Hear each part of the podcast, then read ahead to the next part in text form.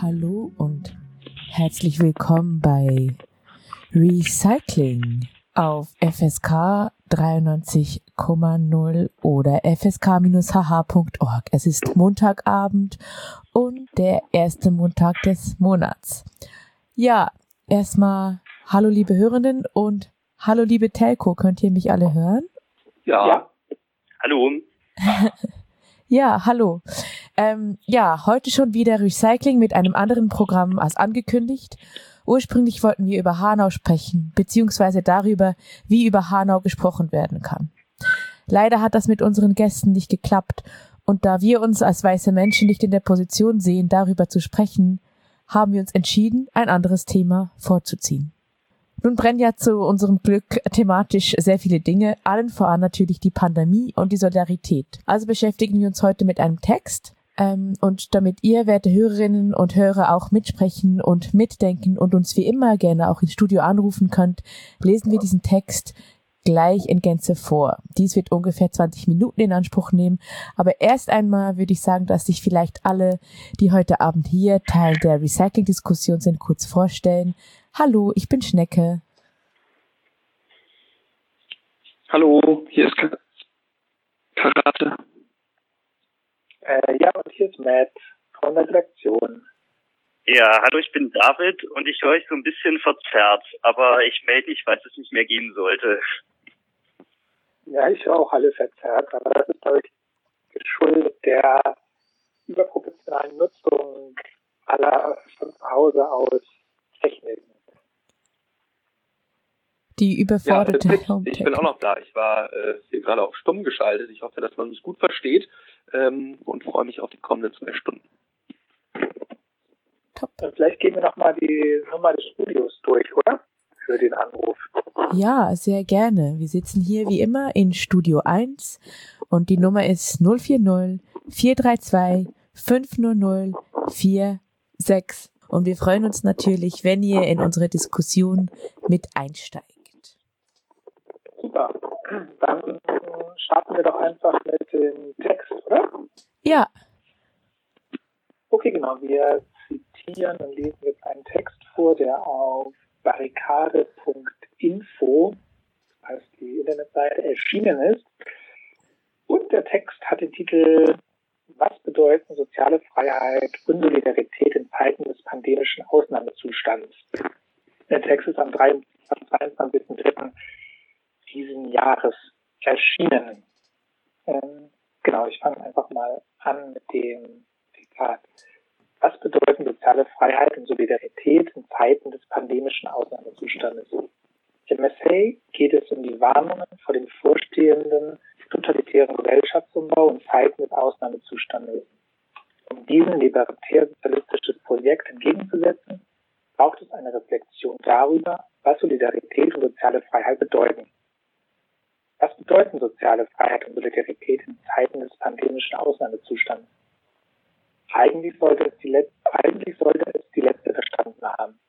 Stay at home, keep calm, shut down and control yourself. Die eindringlichen Appelle von Behörden, aus Regierungskreisen, Gesundheitsinstitutionen und sich moralisch überlegenen fühlenden linken Bürgerinnen sind eindeutig. Die Argumente kennen wir und erscheinen plausibel. Wenn wir uns jetzt alle runterfahren, unsere Aktivitäten und Kommunikation ins Internet verlagern, anstatt in physischen Kontakt zu treten und eine soziale Distanz wahren und für diejenigen eines haben, das traute Heim nicht mehr als absolut notwendig verlassen, dann erhöhen wir spürbar die Chance, Menschen aus Risikogruppen zu retten. Um Leben oder Tod geht es. Des Weiteren wird auf die enorme Belastung der Arbeitenden im Gesundheitssektor geschaut, sowie auf jene Kranken, deren Leiden nur noch zweitrangig behandelt werden können. Das nachvollziehbare und durchaus soziale Anliegen. Und sind wir bereit, für dieses höchste Ziel unsere Freiheit und diejenigen von anderen zu opfern, uns abzuschotten und uns mit den Schwächsten zu entsolidarisieren? Wollen wir durch unser aktives Mitwirken einer in ihren Grundfesten untragbar gewordenen Gesellschaftsformation zur Transformation in eine neue Form verhelfen? Doch in welche Form wollen wir sie transformieren?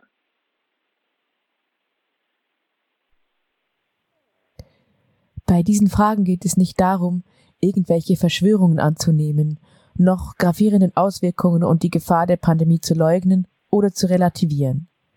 Ebenfalls ziele ich nicht darauf ab, mich über das Bedürfnis von Menschen, anderen zu helfen und zu unterstützen, zu erheben oder lustig zu machen. Im Gegenteil ist dieses Kennzeichen und Voraussetzung des sozialen Fortschritts und damit Grundbedingung für eine emanzipatorische Transformation hin zu einer solidarischen Gesellschaft, einem libertären Sozialismus. Wer eine derartige Vision im Herzen oder auf der Zunge trägt, kann sie jedoch nur in Abgrenzung zu den gravierenden, totalitären politischen und sozialen Entwicklungen entfalten, welche mit starkem Interesse vorangetrieben werden. Eine grundlegende Gesellschaftstransformation wird durch die akute Krise weit stärker von den herrschenden und verwaltenden Klassen nach ihrem Gefallen organisiert und mittels Sachzwanglogiken durchgepeitscht, als dass Veränderungsvorschläge von selbstorganisierten emanzipatorischen Bewegungen Einfluss nehmen könnten. In diesem Sinne hätte das Virus erfunden werden müssen, wenn es nicht natürlicherweise auf den Menschen übertragen worden wäre. Es geht nicht darum, über Ursachen zu spekulieren, sondern zu beschreiben, was derzeit geschieht.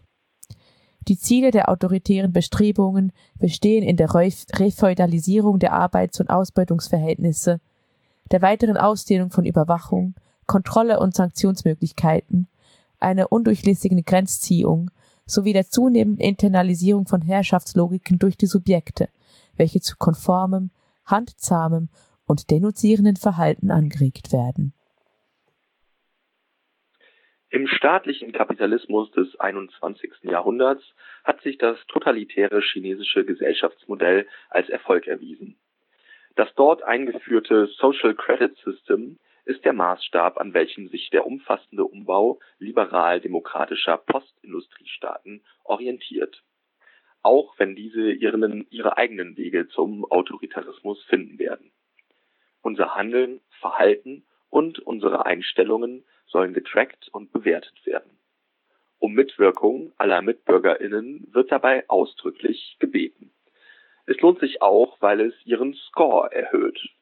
Dieses Instrumentarium an Herrschaftstechnologien, die direkter und ungreifbar, ungreifbarer denn je mit sozialem Verhalten verknüpft sind, erscheint als logische Konsequenz des Albtraumes der technischen Machbarkeit von totaler Überwachung, Konditionierung und Sanktionierung. Aufgrund seiner Effektivität wird es seine Wirkung nicht verfehlen. Aufgrund seiner tiefgreifenden moralischen Legitimierung sowie seines wissenschaftlich rationalen biopolitischen Gewandes, in welchem gegen den unmenschlichen, unsichtbaren, allgegenwärtigen Gegner vorgegangen wird, wird es kaum auf Widerstand stoßen. Im Zuge seiner Implementierung schwindet die Perspektive der Autonomie wöchentlich, täglich, stündlich doch möglicherweise konnte es auch erst so weit kommen, weil sie schon längst verrinnt und lediglich noch als Rudiment, fast als bloße Erinnerung an eine längst vergangene Zeit vorhanden ist, die freilich nicht besser war, sich wohl aber verständlicher darstellte. Möglicherweise konnte bzw. wird auch das Virus nur dermaßen verheerende gesundheitliche und ökonomische Folgen zeitigen, weil wir die bestehende Gesellschaftsordnung mit dem Wahnsinn der Profitmaximierung in ihrem Zentrum, in ihrem Zentrum nicht rechtzeitig überwinden konnten. Sonst nämlich gäbe es auf dem Gebiet der BRD und anderer Nationalstaaten ein Gesundheitssystem, was mit dieser großen Herausforderung, die das Virus Zweifelsfall darstellt, fertig werden würde. Sonst gäbe es mehr intakte Waldflächen, welche die Ausbreitung von Viren eindämmen würden. Es gäbe nicht die industrielle und monokulturelle Landwirtschaft und Massentierhaltung in der heutigen Form, wo Viren kaum auf biologische Resistenz stoßen. Vermutlich gäbe es nicht die gigantischen Metropolen, in denen sich Millionen von Menschen und ihre Viren zusammendrängen, und Reisen würden seltener, weil weniger notwendig werden. Stattdessen jedoch sehen wir uns einer bisher unbekannten harten Tendenz zum Totalitarismus konfrontiert. Diese versetzt uns alle in eine völlig neue Situation, weil mit ihr tatsächlich der gewohnte Alltag zusammenbricht. Daher ist die allgemeine Verunsicherung durchaus verständlich. Wer nicht verunsichert ist, tickt nicht ganz richtig. Doch die Gründe der Verunsicherung sind je nach Milieu und Individuum verschieden gelagert. Offenbar wird wie brüchig, anonym und asozial die bestehende Gesellschaftsordnung trotz der vielen Ablenkungsmöglichkeiten und Kompensationsleistungen ist. Dies erklärt die vehemente Beschwörung der Volksgemeinschaft in musterbildlicher Kriegsrhetorik durch die Regierung. Unglaublich, wie viele Leute über vernünftige, selbstbestimmte Vorsichtsmaßnahmen hinaus dem vorlaufenden Gehorsam verfallen. Aufgrund jener, die bisher uneinsichtig waren, werden jedoch Ausgangssperren verhängt, die Bundeswehr im Inneren eingesetzt, DNA-Abdrücke der Corona-Tests rechtswidrig gespeichert, Kommunikationswege uneingeschränkt abgehört und Ungehorsame inhaftiert werden. Die Drohgebärden der Politikerinnen und der Ärztinnen an der vordersten Front sind eindeutig und keine hohlen Phrasen.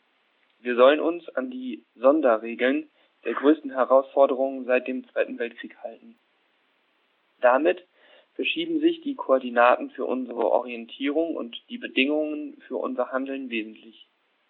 In der derzeitigen Lage wissen wir noch nicht, wohin eigentlich. Klar ist jedoch, dass viele Maßnahmen, Gesetze und institutionelle Praktiken die Phase des Ausnahmezustands überleben werden, weil sie sich als funktional erweisen.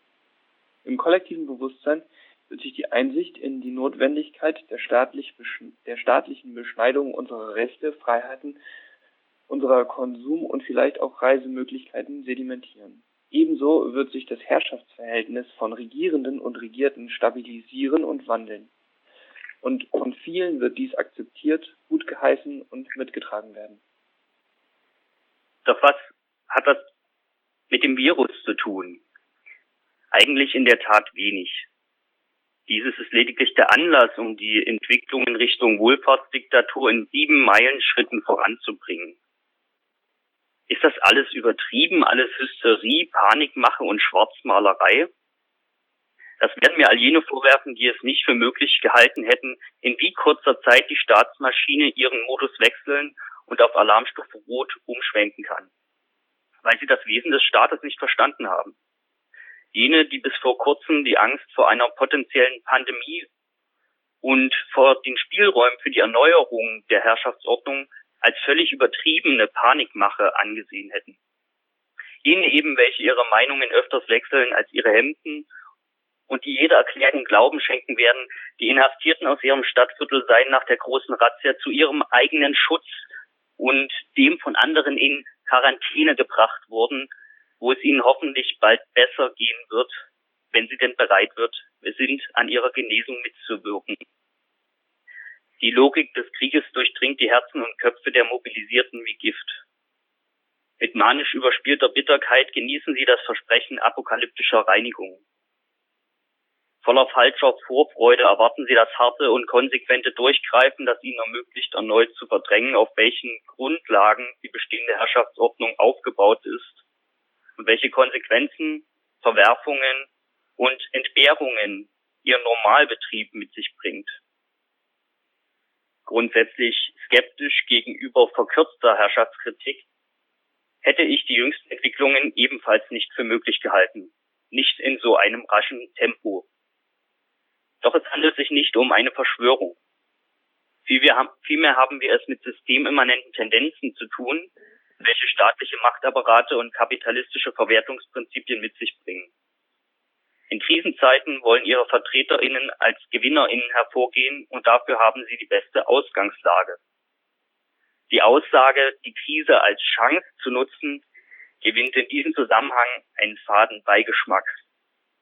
Immerhin lehrt die Erfahrung, dass die gesellschaftliche Erosion zu Lasten der Schwächsten und Ärmsten gehen und die Kosten auf sie abgewälzt werden. Insofern ist von Interesse und Bedeutung, wie sich jene verhalten, welche sich die Solidarität auf die Fahnen geschrieben haben und die damit für eine andere Gesellschaft eintreten, wofür es viele verschiedene Wege, Mittel und Formen gibt. Dieses heute verwirrender denn je wird an das vermeintlich solidarische Verhalten der Bevölkerung ja auch von staatlicher Seite massiv appelliert. Dem widerspricht die libertär-sozialistische Tradition, welche unter Solidarität nicht versteht, Gleichgemachte auf einem unumgrenzten Territorium zu unterstützen, um das Elend zu kompensieren, für welches sie nicht verantwortlich sind. denn es wurde ihnen aufgebürdet und kann prinzipiell abgeschafft werden. Unter Solidarität ist vielmehr die Unterstützung von anderen zu verstehen, dem auf diese in ihrer Andersartigkeit Bezug genommen wird, also Beziehungen gestiftet werden, welche über eine rein materielle oder ökonomische Dimension weit hinausgehen. Solidarität meint nicht die Kameradie oder BürgerInnen an der zusammengeschweißten Front gegen das aus ihren Gesellschaftsformen und Lebensweisen vielfach verdrängte. Solidarität entsteht stattdessen überhaupt erst in der Begegnung mit anderen, der Entwicklung von wechselseitiger Sympathie in gemeinsamen Auseinandersetzungen gegen die Herrschaftsverhältnisse, unter denen wir jeweils zu leben gezwungen werden. Solidarität wird nicht in der bürgerlichen Kleinfamilie praktiziert oder in der kuscheligen Wohngemeinschaft, die erster oftmals wenig nachsteht, sondern in der Überwindung der zwischen uns gesetzten Grenzen und dem riskanten Sprung ins Unbekannte.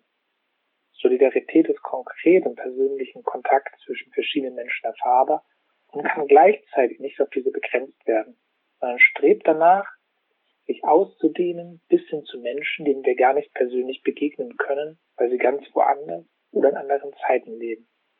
Auch wenn es schwer ist zu denken, übersteigt sie tendenziell sogar den Bereich menschlichen Lebens. Schließlich sprengt echte Solidarität im libertär-sozialistischen Sinne den wissenschaftlich rationalen, dem bürokratisch-gesetzlichen Rahmen von Ausgleichszahlungen, sozialen und technischen Hilfswerken, von behördlichen Appellen und den verschiedensten Eingliederungsmaßnahmen. Echte Solidarität ist nicht am Werk, wenn jene, die sich leidenschaftlich gern kümmern, organisieren und kontrollieren, in der Krise plötzlich manisch aufblühen, weil sie nun jene Selbstwirksamkeit erfahren können, die ihnen den Eindruck verschafft, mächtig zu sein. Unterstützung, Organizing, partizipatorische und horizontale Organisation sind die Gebote der Stunde für das Projekt des libertären Sozialismus. Doch wenn sie alles als Selbstzweck und vor allem zur Selbstbestätigung betrieben werden, handelt es sich nicht mehr um nicht mehr um als unbezahlte Sozialarbeit auf Kosten der Einbindung des eigenen Aktionismus in die totalitäre Transformationsbestrebungen. Solidarität hingegen ist sich dieser starken Sogwirkung und ihres Missbrauchs bewusst. Um den Menschen zu dienen, muss sie daher herrschaftsfeindlich werden und nach der Überwindung der bestehenden Ordnung streben. Ganz ähnlich ist es mit der sozialen Freiheit. Wir alle sind jeweils gefragt, uns dafür zu entscheiden, das Gute zu tun. Nicht, weil es uns befohlen wird, sondern weil wir es kennen und lieben, wie Michael Bakunin schrieb. Was aber das Gute ist, wie wir es erkennen und lieben können, dessen können wir uns in der aktuellen Situation weniger denn je sicher sein. Wenn wir uns auf den Standpunkt der per se moralisch Überlegenen stellen, stehen wir jedenfalls mit Sicherheit falsch.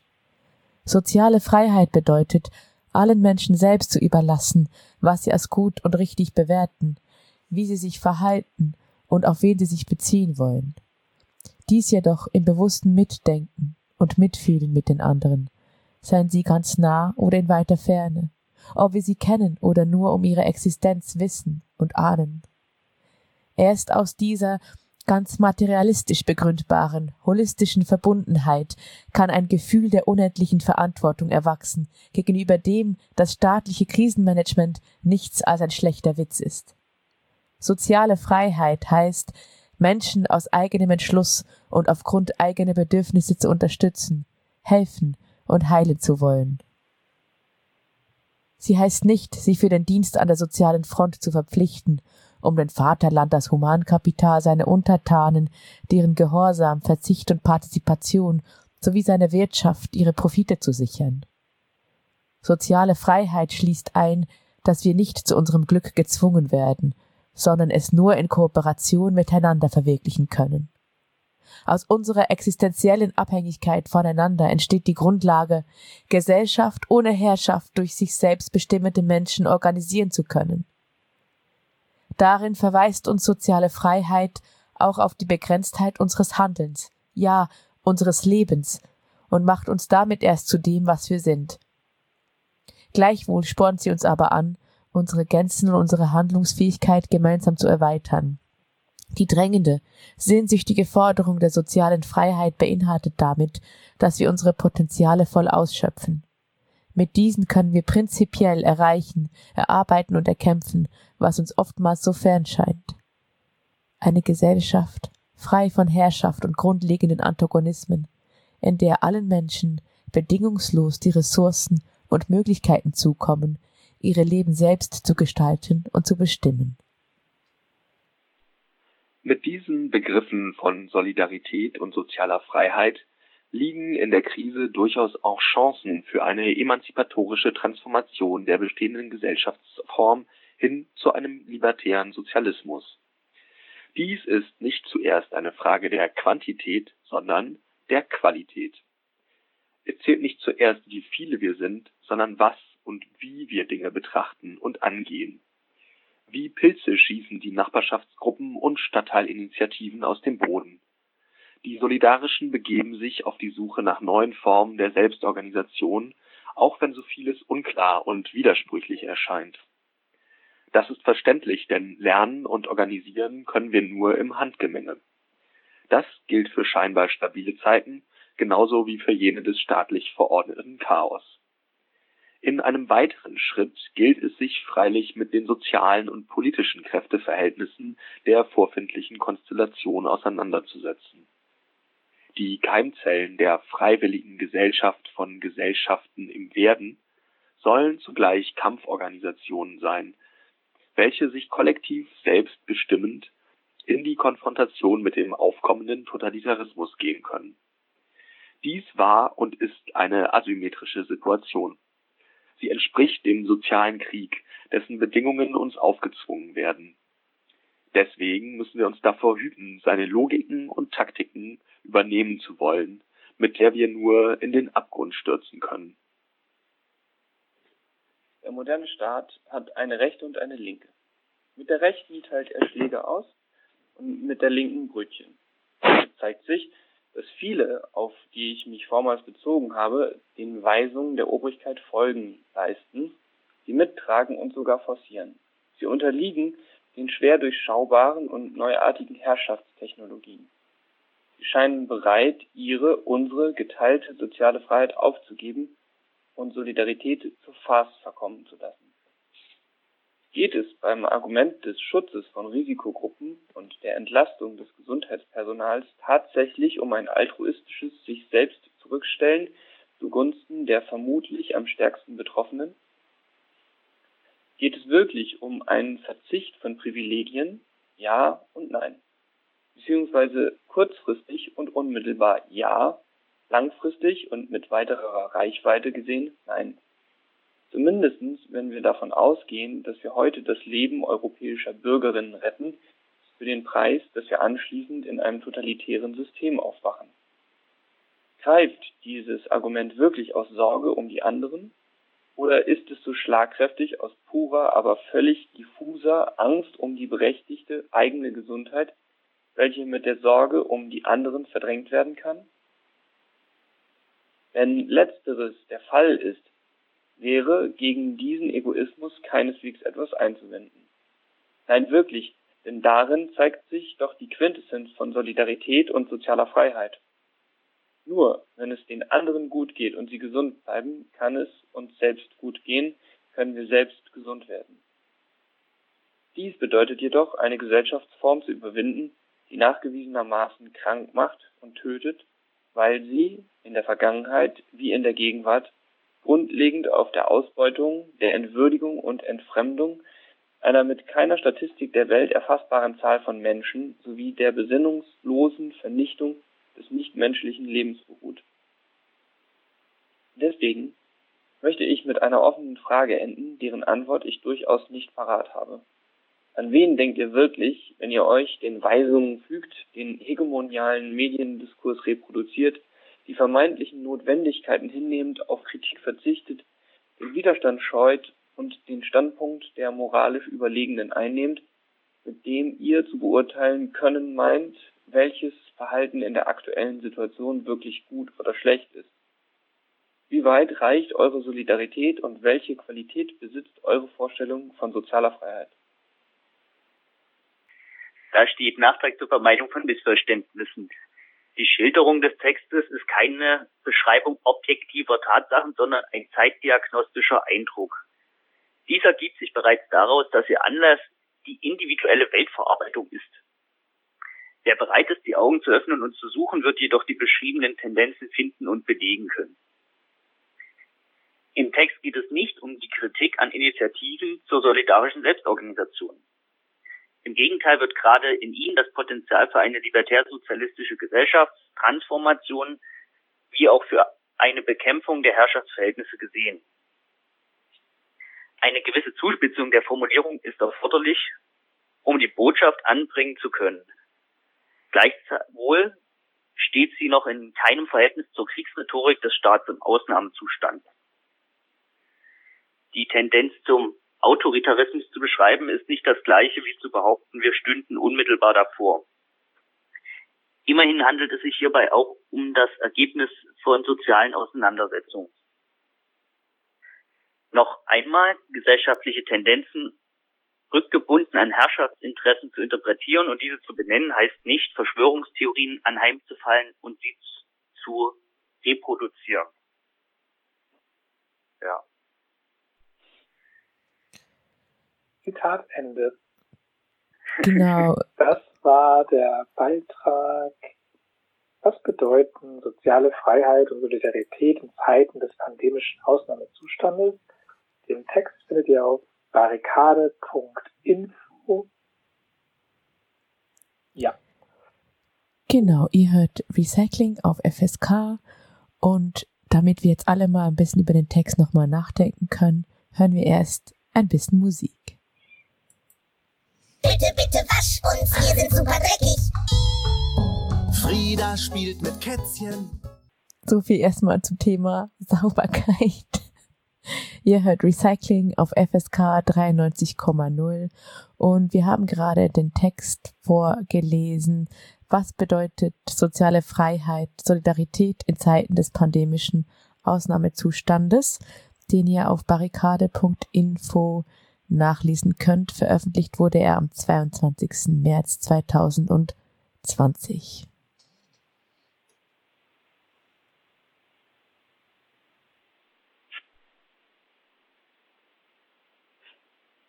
Ja. Na, wir haben natürlich Fragen. Es ist nur, weil niemand sich gegenseitig sieht. Äh, die Frage, wer als erstes die Dreistheit hat, was zu sagen. Ja, ich, ich bin dreist. Ja, genau. Willst du vielleicht da noch erstmal was zu sagen, bevor wir vielleicht nochmal als so Sachen fragen, die uns über den Text haben? Ja, ja, ein paar Sachen. Also ich denke erstmal, es ist ein ganz schön langer Text. Also haben wir ja jetzt eben gemerkt oder ihr am Radio auch. Ähm, das ist, glaube ich, was, das werden wir jetzt in der Sendung gar nicht so vielleicht im Detail besprechen können. Mal gucken, wo wir hinkommen. Aber ich, ich glaube, da stecken schon ganz schön viele Sachen drin es war schon ganz schön viel. So, so das ist das Erste. Und vielleicht auch einfach ein paar komplizierte Sachen, die auch nicht andere Leute verstehen. Also ein paar Fremdworte auf jeden Fall auch nicht so zugänglich. Naja, dann denke ich auch, ähm, das ist eben auch so eine, am Ende stand das ja auch so ein bisschen drin in den Anmerkungen, das ist so ein, so ein Produkt seiner Zeit, ne? Das ähm, vom Charakter her ist jetzt keine Analyse sozusagen. Ähm, es ist so eine so eine Reflexion, aber die findet halt gleichzeitig in dieser Zeit statt, in der halt alles so ein bisschen chaotisch ist, ne? Also wahrscheinlich würde die Person, die es geschrieben hat, es einfach dann in einem Jahr nochmal ganz anders schreiben und, und ich denke, daher kommt auch so ein bisschen dieses, ähm, dieses Pathos. Und ja, dann habe ich noch einen Punkt, was ich äh, auch nochmal drüber nachgedacht habe über den, über den Titel. Also das heißt ja, was bedeuten soziale Freiheit und Solidarität in Zeiten des pandemischen Ausnahmezustands? Und was soll das sein, eben so ein pandemischer Ausnahmezustand? Da sind mir eigentlich drei Sachen eingefallen. Das erste ist erstmal relativ unspektakulär. Es ist die Pandemie und deswegen wird die Gesellschaft eben durchgewirbelt und in so einen Ausnahmezustand versetzt oder der wird ja dann auch verhängt. Das zweite ist, dass es ja tatsächlich auf eine ganz verrückte Weise so ein, wirklich so ein unheimlich globales System ist. Also so ähnlich wie der Klimawandel. Ne, also von hier bis nach China, bis zum Iran oder, oder Chile oder den USA oder in afrikanischen Ländern. Ähm, überall spielt diese Pandemie eine Rolle und, und überall macht die was mit den Gesellschaften dort. Und das ist schon eine ziemlich äh, verrückte Sache eigentlich auch. Und das Dritte mit dem pandemischen Ausnahmezustand ist so ein bisschen, gerade weil halt überall Krise ist und weil auch sozusagen dieser gefühlte Gegner dieses Virus so, so ungreifbar ist, so unsichtbar, kann halt auch immer Ausnahmezustand sein. Ja? Also wir wissen gar nicht, wo fängt jetzt wirklich die Ausnahme an und wo, äh, wo fängt die Regel an oder das Normale. Und das sehen wir ja auch bei der bei der äh, Corona-Pandemie jetzt aktuell auch. Wir wissen ja gar nicht, wann wird denn das aufhören, diese Ausgangsbeschränkungen und so weiter. Ähm, wir wissen das gar nicht, wann dieser Zustand aufhören soll.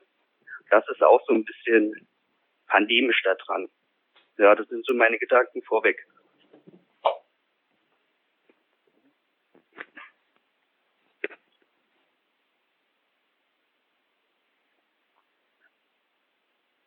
Hm, ich glaube, vielleicht eine Frage, die sich mir bei dem Text gestellt hat, nochmal so zu diesem Ausnahmezustand. Also genau, was verstehst du da genau drunter oder was ist vielleicht auch so deine implizierte Annahme dessen, mit was wir es gerade zu tun haben? Also nicht unbedingt nur in der politischen Konsequenz, sondern was, ich weiß nicht, ob das schon klar geworden ist.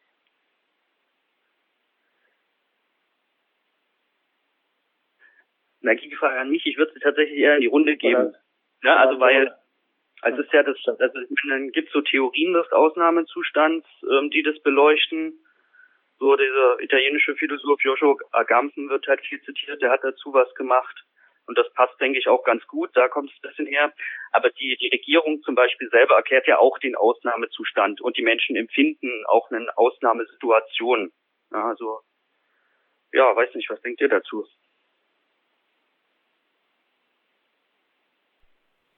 Für mich hat sich tatsächlich irgendwie, also wenn wir jetzt in eine Situationsbeschreibung reingehen, die Ausnahme, der Ausnahmezustand schon gefühlt ein bisschen aufgelöst. Also ich habe nicht mehr das Gefühl, in einem Ausnahmezustand zu sein. Und anhand dessen ergibt sich für mich so eine Definition von Ausnahmezustand, der in dem Moment immer eintrifft, wenn etwas, also ne, jetzt einfach aus rein subjektiver Perspektive, weniger aus staatlicher Perspektive, der immer in dem Moment eintrifft, wo eine sehr schnelle Veränderung des ähm, Lebens ein, also passiert und man quasi den eigenen, die eigenen Gewohnheiten auf den Kopf stellen muss. So, politisch weiß ich nicht, ob wir das noch als Ausnahmezustand bezeichnen können oder einfach a new regime in the making. Weil für mich ein Ausnahmezustand eigentlich beinhaltet, dass er irgendwann auch wieder in einen äh, Anführungszeichen Normalzustand zurückgeht.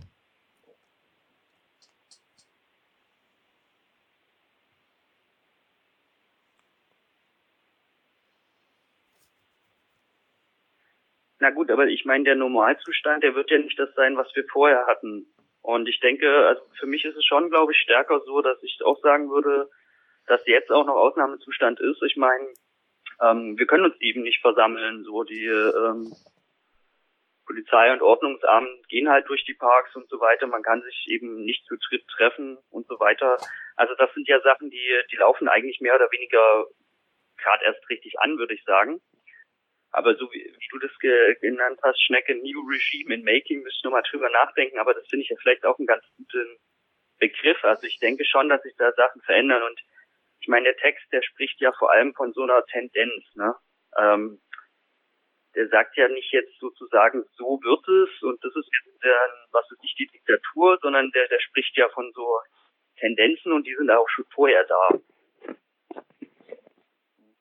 Aber dann wäre es ja eben kein Ausnahmezustand. Jetzt aktuell? Ja, sondern dann wäre es einfach nur die konsequente Weiterführung von dem, was ohnehin schon da ist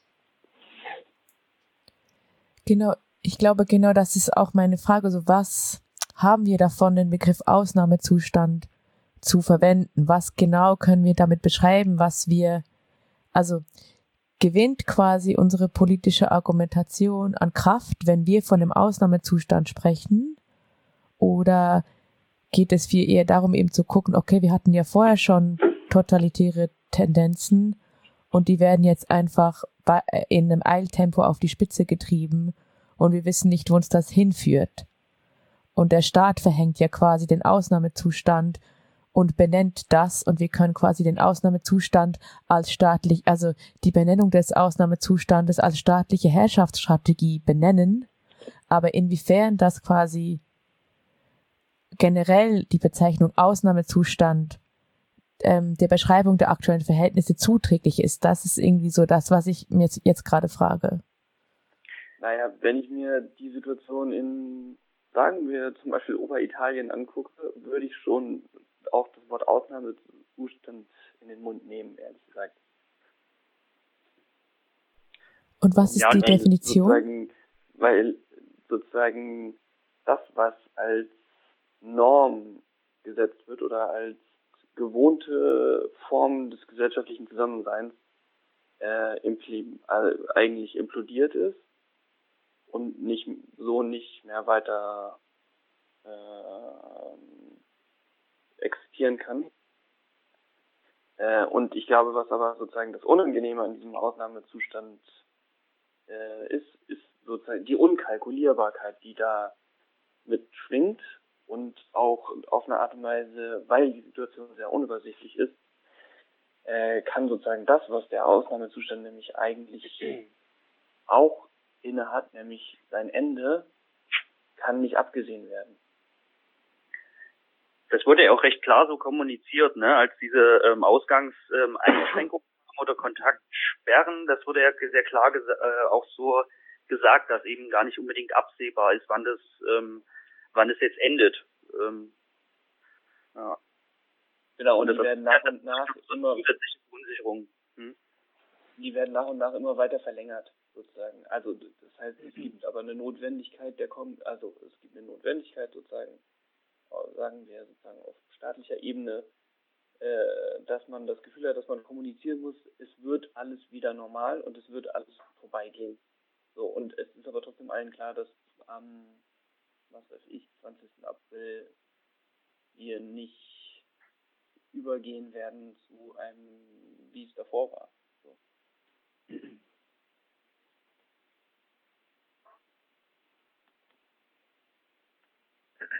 da vielleicht dran anschließen, wenn gerade niemand das sagen möchte. Ich glaube, der Vorteil dieses Begriffs ist ja ein bisschen das, was Karate angesprochen hat. Also es wird einen, sagen wir mal, normale Umgangsformen oder was normalerweise quasi staatliches Handeln ist, suspendiert, um die Ordnung zu retten.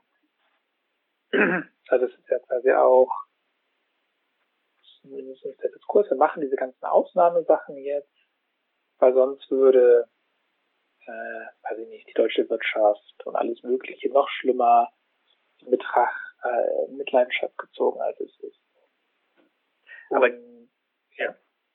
Ich, ich meine bloß gerade eben in dieser Rettung, die funktioniert ja nicht so nach dem Motto, okay, jetzt, ähm, jetzt räumen wir mit dem Virus auf und dann wird alles wieder wie vorher, sondern die, die Rettung, oder hast du jetzt so als Rettung beschrieben, die Rettung ist ja tatsächlich eine Erneuerung, eine Transformation. Ähm, Im Text heißt es jetzt der Herrschaftsordnung. Wir müssen natürlich auch nochmal drüber reden, was wir darunter verstehen. Aber also ne, diese Rettung bedeutet ja, äh, Staat selber transformiert sich. Genau. Das ist, glaube ich, der zweite wichtige Punkt, den ja auch diese ganzen Theorien, die man jetzt so nochmal hört, stark machen, dass dieser Ausnahmezustand ist rechtlich nicht mehr rückgebunden. Also man versucht jetzt ja quasi die Gesetze anzupassen zu der, zu der eigenen Praxis, die quasi gerade schon Bayern oder so macht, aber letztlich erstmal so ein außerrechtlicher Zustand. Oder wo nicht ganz klar ist, wie das gedeckt ist. Und das wird wahrscheinlich auch erst das Bundesverfassungsgericht in zehn Jahren sagen, was alles nicht gehen durfte. Die Bundeswehr kommt jetzt ins Innere, die, Verfassungs die Versammlungsfreiheit ist quasi eingeschränkt oder eher gesagt äh, nicht mehr möglich. Es werden jetzt quasi per Dekret, also eine Art Dekrete, das Gesetz wird, äh, das äh, Parlament wird umgangen, die Exekutive hat quasi Gesetzesmacht und so weiter. Das sind ja alles quasi ähm, Selbstermächtigung staatlicher Strukturen über quasi eine klare, was eigentlich überhaupt gesetzlich funktioniert und sein darf. Ich glaube auch, das Interessante ist, dass es dabei äh, eben zu Transformationen kommt. Oder was heißt interessant? Das, äh, das Unberechenbare und damit auch potenziell gefährliche ist eben diese Unberechenbarkeit, was daraus folgt. Aber ist es so unberechenbar? Das würde ich mal in Frage stellen. Weil ich finde es eigentlich, ich meine, dass es relativ absehbar ist. Also nicht, dass ich jetzt prophetische Fähigkeiten habe und das konkret voraussagen könnte, weil inwiefern sich irgendwie äh, die Staaten intern, aber auch irgendwie das weltweite Staatengeflecht äh, verändern wird. Ähm, aber so gewisse Sachen, also ähm, zeichnen sich ja schon ab und haben sich auch vorher schon abgezeichnet. Zum Beispiel? Beispiel. Hm? Zum Beispiel die Grenzhochziehung oder Grenzschließung? Genau, zum Beispiel. Oder auch das, was jetzt halt irgendwie so äh, digitale Überwachung oder generell, wie, wie sollen Bürger mit ihren Daten umgehen? Ist ja auch eine Frage, die sich dann im Zusammenhang stellt. Oder vielleicht eben auch das Thema Arbeit, ne, mit äh, Kurzarbeit oder das, was im Text hier unter diesem bisschen komplizierten Begriff der Refeudalisierung angesprochen wurde. Ne? Jetzt werden dann eben, kamen diese Vorschläge, Arbeitslose auf den Feldern arbeiten zu lassen, und dann hieß es, nein, wir lassen da doch eben Migranten arbeiten, die eigentlich in Lagern sind und nicht arbeiten dürfen. Aber das ist ja keine gängige Lohnarbeit. Ne? Das sind ja irgendwie so ein bisschen andere Formen von Arbeit eigentlich. Mhm. Ich würde vielleicht nochmal dahin zurückkehren wollen, ähm, was dieser Begriff äh, bringt oder wem der etwas bringt. Weil ich, äh, also es ist natürlich einerseits ist ein politischer Begriff, so, äh, andererseits aber auch irgendwie äh, wird der alltagssprachlich von Leuten auch verwendet. Und ähm, ich finde es interessant, weil der Ausnahmezustand äh, aktuell in Deutschland, oder das, was ich so wahrnehme, ähm, der ist ja aus, ausschließlich staatlich verordnet. Also ich wüsste jetzt noch nicht von irgendwie Krankenhäusern oder irgendwie kompletten, weiß ich nicht, Landstrichen, wo die Gesundheitsversorgung äh, am Zusammenbrechen ist. Ähm, gut, Und der wird vor allen Dingen auch von der Bevölkerung getragen. Also ich glaube, das ist ein ganz wichtiger Punkt. Mhm. Genau, also Aber trotzdem ist er in erster Linie verordnet. Genau. Also ich, ich finde es natürlich schon auch wichtig, dann auch nach Italien zu schauen und da ist der halt nicht verordnet, sondern da ist der halt tatsächlich, würde ich, also so, wenn man den Berichten da so glauben mag, die man da so liest und hört. Ähm, aber auch da mag ein Zyniker vielleicht sagen, naja gut, dass das italienische Gesundheitssystem im Arsch ist, das wissen wir auch schon seit Jahrzehnten so, die müssen sich nicht wundern. Ähm,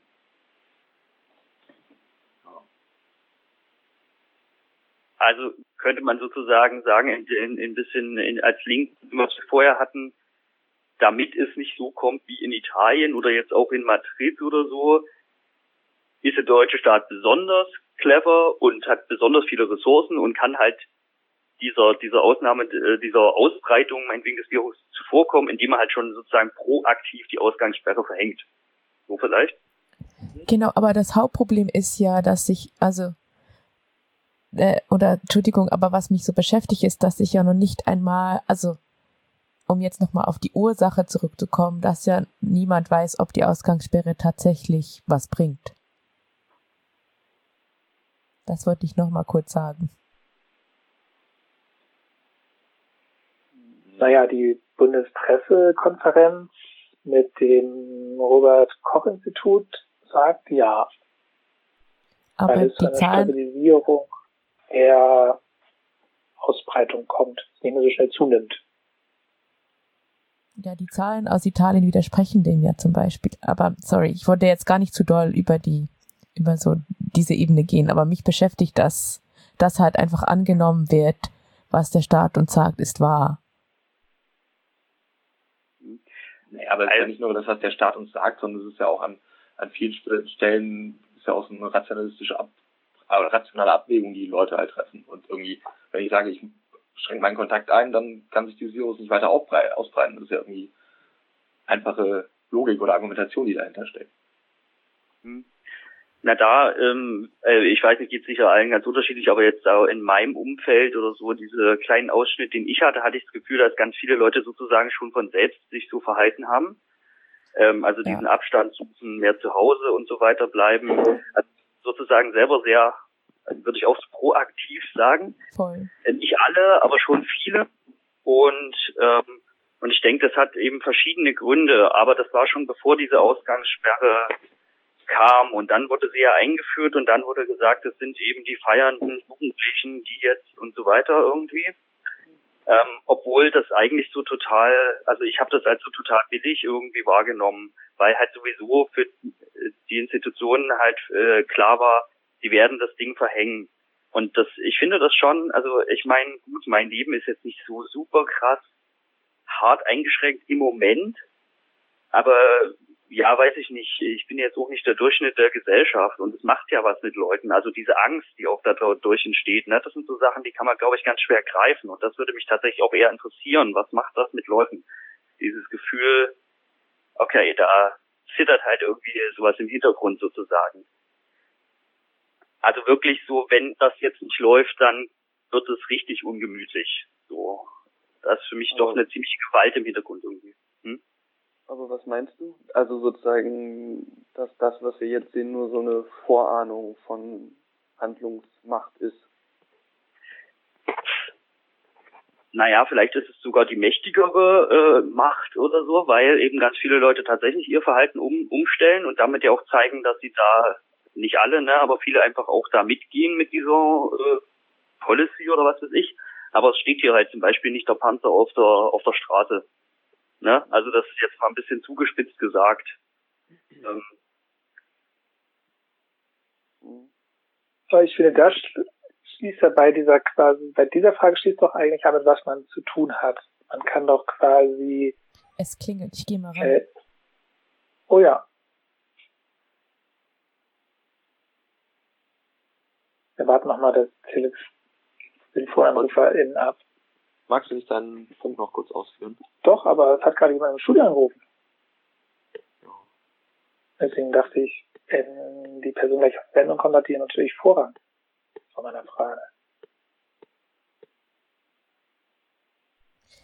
Okay, hier auf Telefon 1 nun unser Anrufer. Hallo. Oh, das Halle. im Hintergrund ausmachen. Das Äh, hat jemand, glaube ich. jetzt? Nee, das Radio an. Du musst das Radio ausmachen, sonst sonst hast du eine Rückkopplung. Oder den Computer oder an welchem Gerät du uns immer anfängst. So, und wie ist das jetzt? Alter. Top. Ähm, ich äh, hatte mit einer gewissen Ungeduld auf einen Abschnitt hinzuweisen, den ihr eingelesen habt, äh, weil ihr, glaube ich, gerade in der Diskussion sehr äh, subjektivistisch äh, mit ähm, äh, persönlichen Betroffenheiten auf einer politisierten Ebene umgeht, die äh, an der konkreten Situation vorbeiläuft, vorbeischrammt. Ihr habt ja da den Text eingelesen, den ich äh, sehr stark fand, äh, der auf äh, postmoderne Ergebnisse der kapitalistischen Vergesellschaftung äh, an 2020 verweist und äh, bestimmte Vergesellschaftungsmomente in den Vordergrund stellt, die äh, dem Virus diesen Raum und seine Angriffsmöglichkeiten äh, erschlossen haben. Damit ist der Text eigentlich im Zentrum dessen gewesen, was äh, Kapitalismus heute ist und warum er aus auch ganz neuen äh, Gesichtspunkten heraus unbedingt abgeschafft gehört. Ist das ein bisschen rübergekommen? Oder anders nochmal, äh, die Primera Linie in Chile hat die sofortige Konsequenz gezogen äh, den Schutz der Bevölkerung von sich selbst und äh, der Familien und äh, der Liebsten in den Vordergrund aller politischen Überlegungen zu stellen.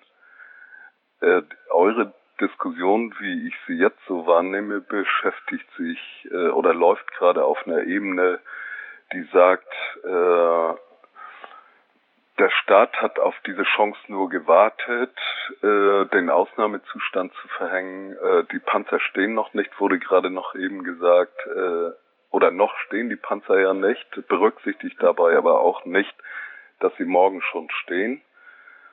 Und äh, insofern äh, führt diese Diskussion äh, auf eine Ebene, die äh, der Lage selbst äh, nicht wirklich, äh, also diese Lage selbst nicht wirklich ummünzt in äh, die Notwendigkeit eines äh, Begriffes von Eingriff in die Situation. Damit mache ich euch jetzt sprachlos. Meinst du Notwendigkeit eines Eingriffs, also jetzt von Seite, zum Beispiel, wie wir es jetzt diskutiert haben, des Staates, oder meinst du auch noch darüber hinausweisend, also in Richtung von, wie können wir damit umgehen? Ja, natürlich. Äh, ja. Äh, meine ich das Zweite. Also ja. äh, der Staat wird immer nur das machen, was ihm gerade am äh, nützlichsten auch für sich selbst erscheint und den verschiedenen Interessen, die in diesem Staat äh, organisiert und äh, formatiert sind hier ist eine Situation entstanden, in der mit äußerstem Nachdruck auf die Notwendigkeit der Selbstorganisation der Gesellschaft einer neuen, anderen Gesellschaftlichkeit, die lange überfällig ist, hier aber nochmal ganz drastisch unterstrichen wird. Ja, Also ich, ich fände es auf jeden Fall gut, wenn wir in der Diskussion, weil wir labern ja immer viel und halt zeitbegrenzt, also wenn wir am Ende auf jeden Fall diesen Punkt oder in dem äh, aufmachen, so dieses, was können wir tun, ne? Und ich, ich denke, so ein bisschen ist ja das, was äh, du am Telefon gerade gesagt hast, ja auch so ein bisschen, oder vielleicht, ich habe das so verstanden, du hast so ein bisschen uns vorgeworfen, wir haben so ein bisschen subjektiv rumgeeiert. Jetzt so kann man das auch formulieren, ja. Und ähm, ähm, mag sein, also habe ich jetzt nicht drüber nachgedacht, aber ähm, genau, dass, dass wir da vielleicht mal noch ein bisschen ähm, bisschen konkreter werden, einfach sozusagen naja. auch, eine, auch eine Perspektive ausmachen. Aber für mich war das auch so eine tatsächlich, so wie der Text ja selber auch ein bisschen ist, so eine Suche eigentlich danach, was beschreiben wir. Und ich glaube, das war unsere Diskussion über dieses, dieses Begriff Ausnahmezustand. Wovon reden wir eigentlich? Und das ist halt dann doch nicht so klar. Also der Text macht, scheint so klar darzustellen, aber ist es so klar? Was verstehen wir wirklich darunter? Mhm. Ja. Äh, ich, äh, wie gesagt, äh, in dem Text äh, tauchen, äh, taucht erstmal auf, was ist Kapitalismus heute? Ja, etwas, was sich an vielen Punkten angedeutet hat. Äh, er ist eine Selbstvernichtungsmaschine. Wir brauchen nur ein Jahr zurückgehen, da war das mal stark im Bewusstsein, wie sehr das äh, die Klimaveränderung äh, zu einer Selbstzerstörung der Menschheit führen. Wir waren auch schon mal an anderen Punkten soweit, äh, nämlich äh, in der Frage von Weltkriegen. Ähm, und äh, zu keinem Zeitpunkt äh, hat äh, eine Linke so richtig äh, klar gehabt, wo ihr Eingreifen liegt, statt äh, was immer ja ganz einfach ist, man kann immer irgendwie die Schuld irgendwo hinschieben. Äh, aber äh, die Systemfrage nicht nur auf so Kapitalismus blablub und dann ganz schnell personifiziert, sondern als grundsätzliche Vergesellschaftungsfrage zu stellen. Äh, das ist zumindest mit diesem Text mal so ein bisschen angerissen. Du meinst äh, auch diese Stichworte Solidarität, soziale Freiheit als so Momente, die was äh, auf was anderes verweisen sozusagen ja. vielleicht? Ja. ja. Und, und diese ganze aktuelle Krise, ich meine, das ist eine Schwäche emanzipatorischer Bewegung, dass der Staat so viel Raum und so viel Macht hat, äh, das gerade durchzuziehen, was er tut. Also meines Erachtens befinden wir uns gerade genau in diesem Gespräch. Okay, dann kann ich rausgehen. Dann Okay. äh, Äh, war das sozusagen nur ein Einspruch. Ja, danke für ja, die danke. Einordnung. Ja, Okay, äh, macht's gut. Danke. danke.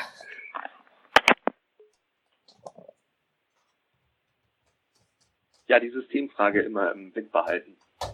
Ja, völlig richtig. Also wir, äh, genau, wir waren jetzt in der Systemfrage mehr auch darauf konzentriert, wie der Staat den Ausnahmezustand herbeiführt. Ähm, aber wir können uns ja auch weiter in die Richtung bewegen, wie wir da wieder rauskommen oder wo wir eigentlich hinwollen. Mhm. Oder wie würdet ihr das so weiter dingsen? Ja, also ich, äh, ich fänd's schön, das ist dann eher dieser untere Teil oder das letzte Drittel halt ein bisschen stärker vom Text vielleicht.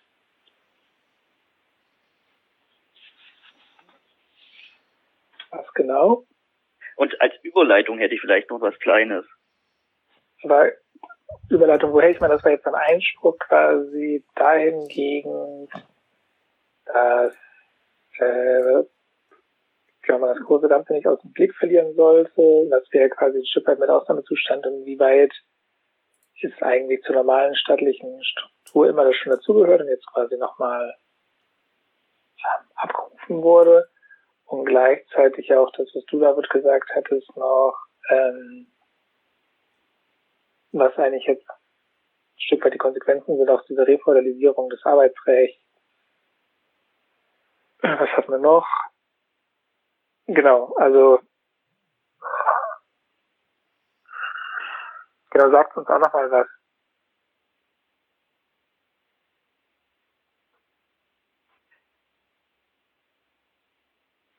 Wir können auch einen Song spielen, dann haben wir alle Ideen, was uns das, Ja, ist doch pünktlich 21 Uhr. Ähm, eigentlich wäre auch jetzt ein kontemplatives Stück Musik äh, äh, eine gute Idee. Okay. Genau, und dann sollten wir äh, uns die Frage stellen, was unsere Diskussion mit der Systemfrage zu tun hat. Ja, Und vielleicht die Solidarität und die soziale Freiheit am Ende nochmal überleiten. Ja, ja. Dann spielen wir es Clean von Depeche Mode.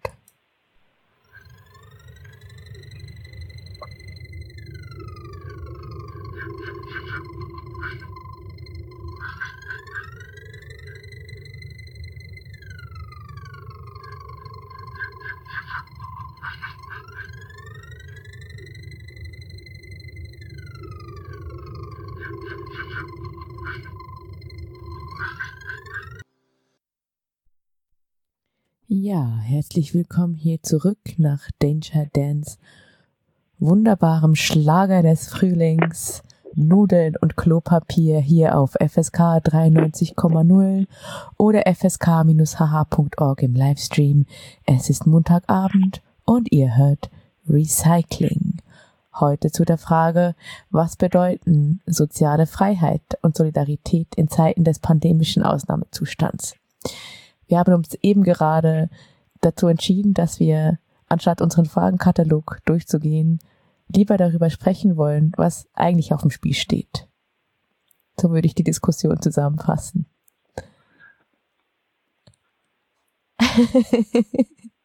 Ja, das Ja, wir geht machen ja den Anfang. vor. ja, jetzt, jetzt haha, steile Vorlage, ne? Ähm, ja, alles. Aber das, ähm, also auf dem Spiel stehen ganz klar alle Rechte und Freiheiten, die alle vor uns über die letzten 200 Jahre erkämpft haben, aus meiner Perspektive.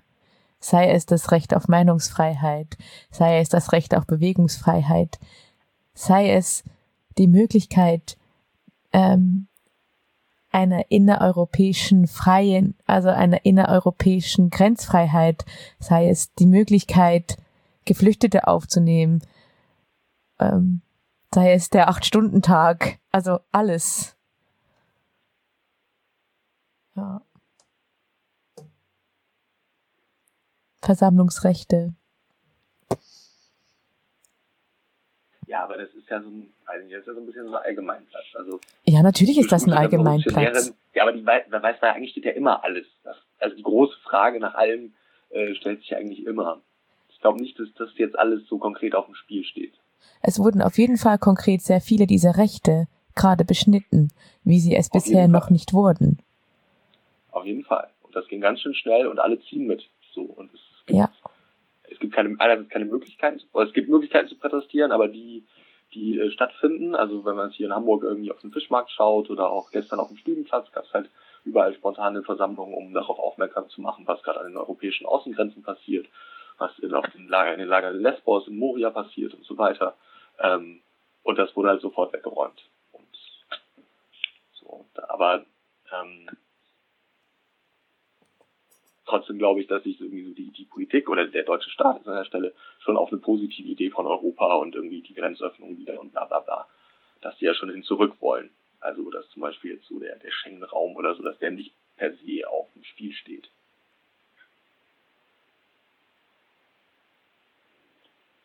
Na, ich glaube, also ich weiß nicht, will noch jemand da was sagen? Schieß los.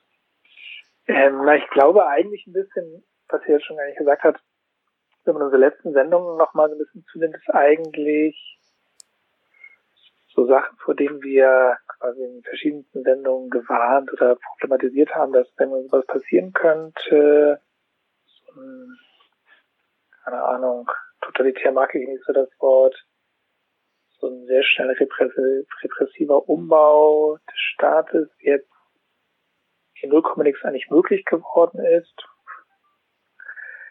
durch quasi den Fall dieses Virus, der äh, viele Menschen eben bedroht. Ähm, und ich glaube, das hat was Stecker gesagt. Ich meine, wenn man überlegt, dass alles zusammenkommt, auf wie vielen Ebenen innerhalb von drei Wochen quasi Grundrechte eingeschränkt wurden, also politische Partizipation, Versammlungsfreiheit eingeschränkt. Ich meine, in Hamburg kann man nur an das Zelt von Lampedusa erinnern, die jetzt auch nicht mehr ähm, sich treffen dürfen, dass ähm, der Staat so umgebaut wird, dass Arbeit quasi noch größtenteils möglich ist, nur halt der Freizeitbereich nicht. Also man darf ja noch zur Arbeit gehen. Was ja auch stark den, stark zeigt, wofür man das eigentlich alles macht. Trotzdem irgendwie noch ein Stück weit die Ökonomie am Laufen zu halten, auch wenn die natürlich gerade überall einbricht. Aber auch so Gesetze wie die Bundesinneren agiert jetzt. Ähm, es wird vor neuen rechten Gefahren gewarnt, weil ja die Prepper genau auf das gewartet haben, was jetzt passiert. Also Ausnahmezustand, bestimmte Sachen werden nicht mehr möglich. So nicht mehr möglich. Es gibt eine krasse neue soziale Ungleichheit. Insofern, dass die Personen, die zu Hause eben das nicht so gemütlich haben und dadurch quasi Bildung, körperliche Unversehrtheit, und so weiter stark beeinträchtigt werden. Es kommt zur gleichen Zeit dazu, dass die Außengrenzen dicht sind, also Völkerrecht und alle möglichen Rechte quasi beschnitten werden und dass Deutschland das überhaupt nicht schlimm findet. Ich meine, Griechenland und so wird gelobt, dass sie da die Grenze dicht halten. Gelobt wird sowieso sehr viel in diesen Zeiten auch. Genau, aber und Gut macht ihr das alle, sehr gut, sehr gut. Latein. Und dass tatsächlich dieser autoritäre Umbau, je nachdem wie lange der jetzt ist, das wissen wir ja nicht, aber dass es A so schnell passieren konnte durch dieses Ereignis des Coronavirus, was aber immer ja schon eingeschrieben ist in der Ordnung, also diese Notstands, also jedes, das heißt die Verfassung oder so hat Notstandsgesetze, die wurden halt lange nicht angewendet, also es gibt die halt in der Verfassung, die jetzt quasi ganz anders mit Leben gefüllt werden, ne? Also dass die Exekutive sich über das Gesetz, äh, über das Parlament hinwegsetzt. Ne? Das sind ja alles so Entdemokratisierungsprozesse äh, letztlich. Ja, aber und ich Mhm. glaube, das ist ja eine krasse Erfahrung, die eigentlich gerade im Raum steht, ne? Also auch Ja. dass diese ganze Idee von Europa totale Makulatur ist, dass man sofort bereit ist, die fahren zu lassen. Äh, und dass sofort in einem Moment von einer Krise sozusagen die eigentliche Motivlage zutage tritt, die sich vielleicht darunter verbirgt äh, und die sofort eigentlich klar macht, ähm, dass es eine, ein klares Gefälle zwischen den Wertigkeiten von Menschen gibt. Das ist sozusagen, also all das, was, was man vorher äh, quasi als Grauen vermutet hat und ähm, aber begeistert irgendwie darauf verwiesen hat, wie weit fortgeschritten jetzt zum Beispiel Europa ist. All das Gegenteil tritt jetzt wieder zum Vorschein und wird nur umso deutlicher. Und der, also der Nationalismus insgesamt, also eben da äh, jetzt mal hinter die, die Phrasen und so weiter hinausgeblickt, ähm, wird er total hochgezogen. Ja, also ich meine, was weiß ich, äh, deutsche Krankenhäuser übernehmen halt mal ein paar Leute aus äh, Frankreich oder Italien, aber das sind halt tatsächlich, äh, würde ich sagen, so Tropfen auf einen heißen Stein und so Bonbons, ne, so Oberflächenerscheinungen. Also im Gegenteil, wenn man es jetzt tatsächlich, das Thema will ich gar nicht aufmachen, sondern bloß so anschneiden, wenn man sich das so ökonomisch betrachtet, der deutsche Staat hat ja über die ganzen letzten Jahre, seit der Finanzkrise 2007, 8, 9, 10, einfach eine ganze Menge gehamstert mit dieser Politik der schwarzen Null. Na, hier ist das Kapital hingeflossen, das heißt, in der BRD ist es möglich, auch diese ganzen Kompensationsleistungen zu zahlen. Die Boni für die Leute im Krankenhaus, ähm, die großen Wirtschaftspakete für die Unternehmen und auch für die kleineren Betriebe ähm, und die sonstigen Ausfallkosten. In anderen Ländern ist es ja überhaupt nicht möglich, diese Ausgleichszahlungen in dem Umfang zu gewährleisten. Und im Endeffekt führt es natürlich dazu, dass Kapital, also dass sozusagen selbst in der Krise die BRD insbesondere als Gewinner hervorgehen wird, aufgrund der Schwäche der anderen. Ich glaube, was für mich auch noch viel mehr auf dem Spiel steht oder was da für mich noch viel mehr mit einhergeht, ist der Verlust oder die Umgestaltung der zwischenmenschlichen Beziehungen, die gerade stattfindet. Also zum einen eine komplette Verunmöglichung dessen, was wir bisher als öffentlichen Raum verstanden haben, also die Nichtexistenz des öffentlichen Raumes, eine Verschiebung der Möglichkeit, im öffentlichen Raum Präsenz zu sein, ins Internet, was heißt, ich kann nur im öffentlichen Raum sein, wenn ich alleine bin, physisch, in einem Privatraum und die komplette und dadurch die komplette Umdrehung dessen, was wann privat, also das auf quasi das Private, das Zuhause auf einmal den öffentlichen Raum bedeutet. Und in den öffentlichen Raum gehe ich um möglichst privat zu sein, nämlich wenn ich mal mit einer meiner Freundinnen spazieren gehen will. Mm. Und da steht für mich, also das ist für mich auch eine radikale Umgestaltung unserer Gesellschaft auf einer, nicht auf einer ökonomischen Ebene, aber auf einer zwischenmenschlichen und sozialen Ebene, die für mich auf jeden Fall auch die Bedingungen für eine soziale Revolution grundsätzlich verändert. Dieses zusammen alleine sein, das sich auf einmal ergeben hat. Was bedeutet das? Ich würde eher sagen, dass die, Ten also ich meine, das Internet gab es auch vorher schon. Die Tendenz hat sich einfach nur viel mehr radikalisiert, sozusagen. Äh, und sozusagen das alles. Ja, aber es gab alles schon vorher. Ja, genau.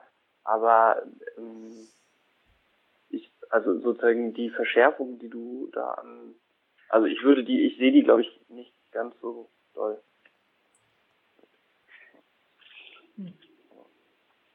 Naja, das macht halt, also ich, ich glaube, das sind ja einfach so, so ganz umgreifende Veränderungsprozesse, die ja einsetzen, ne?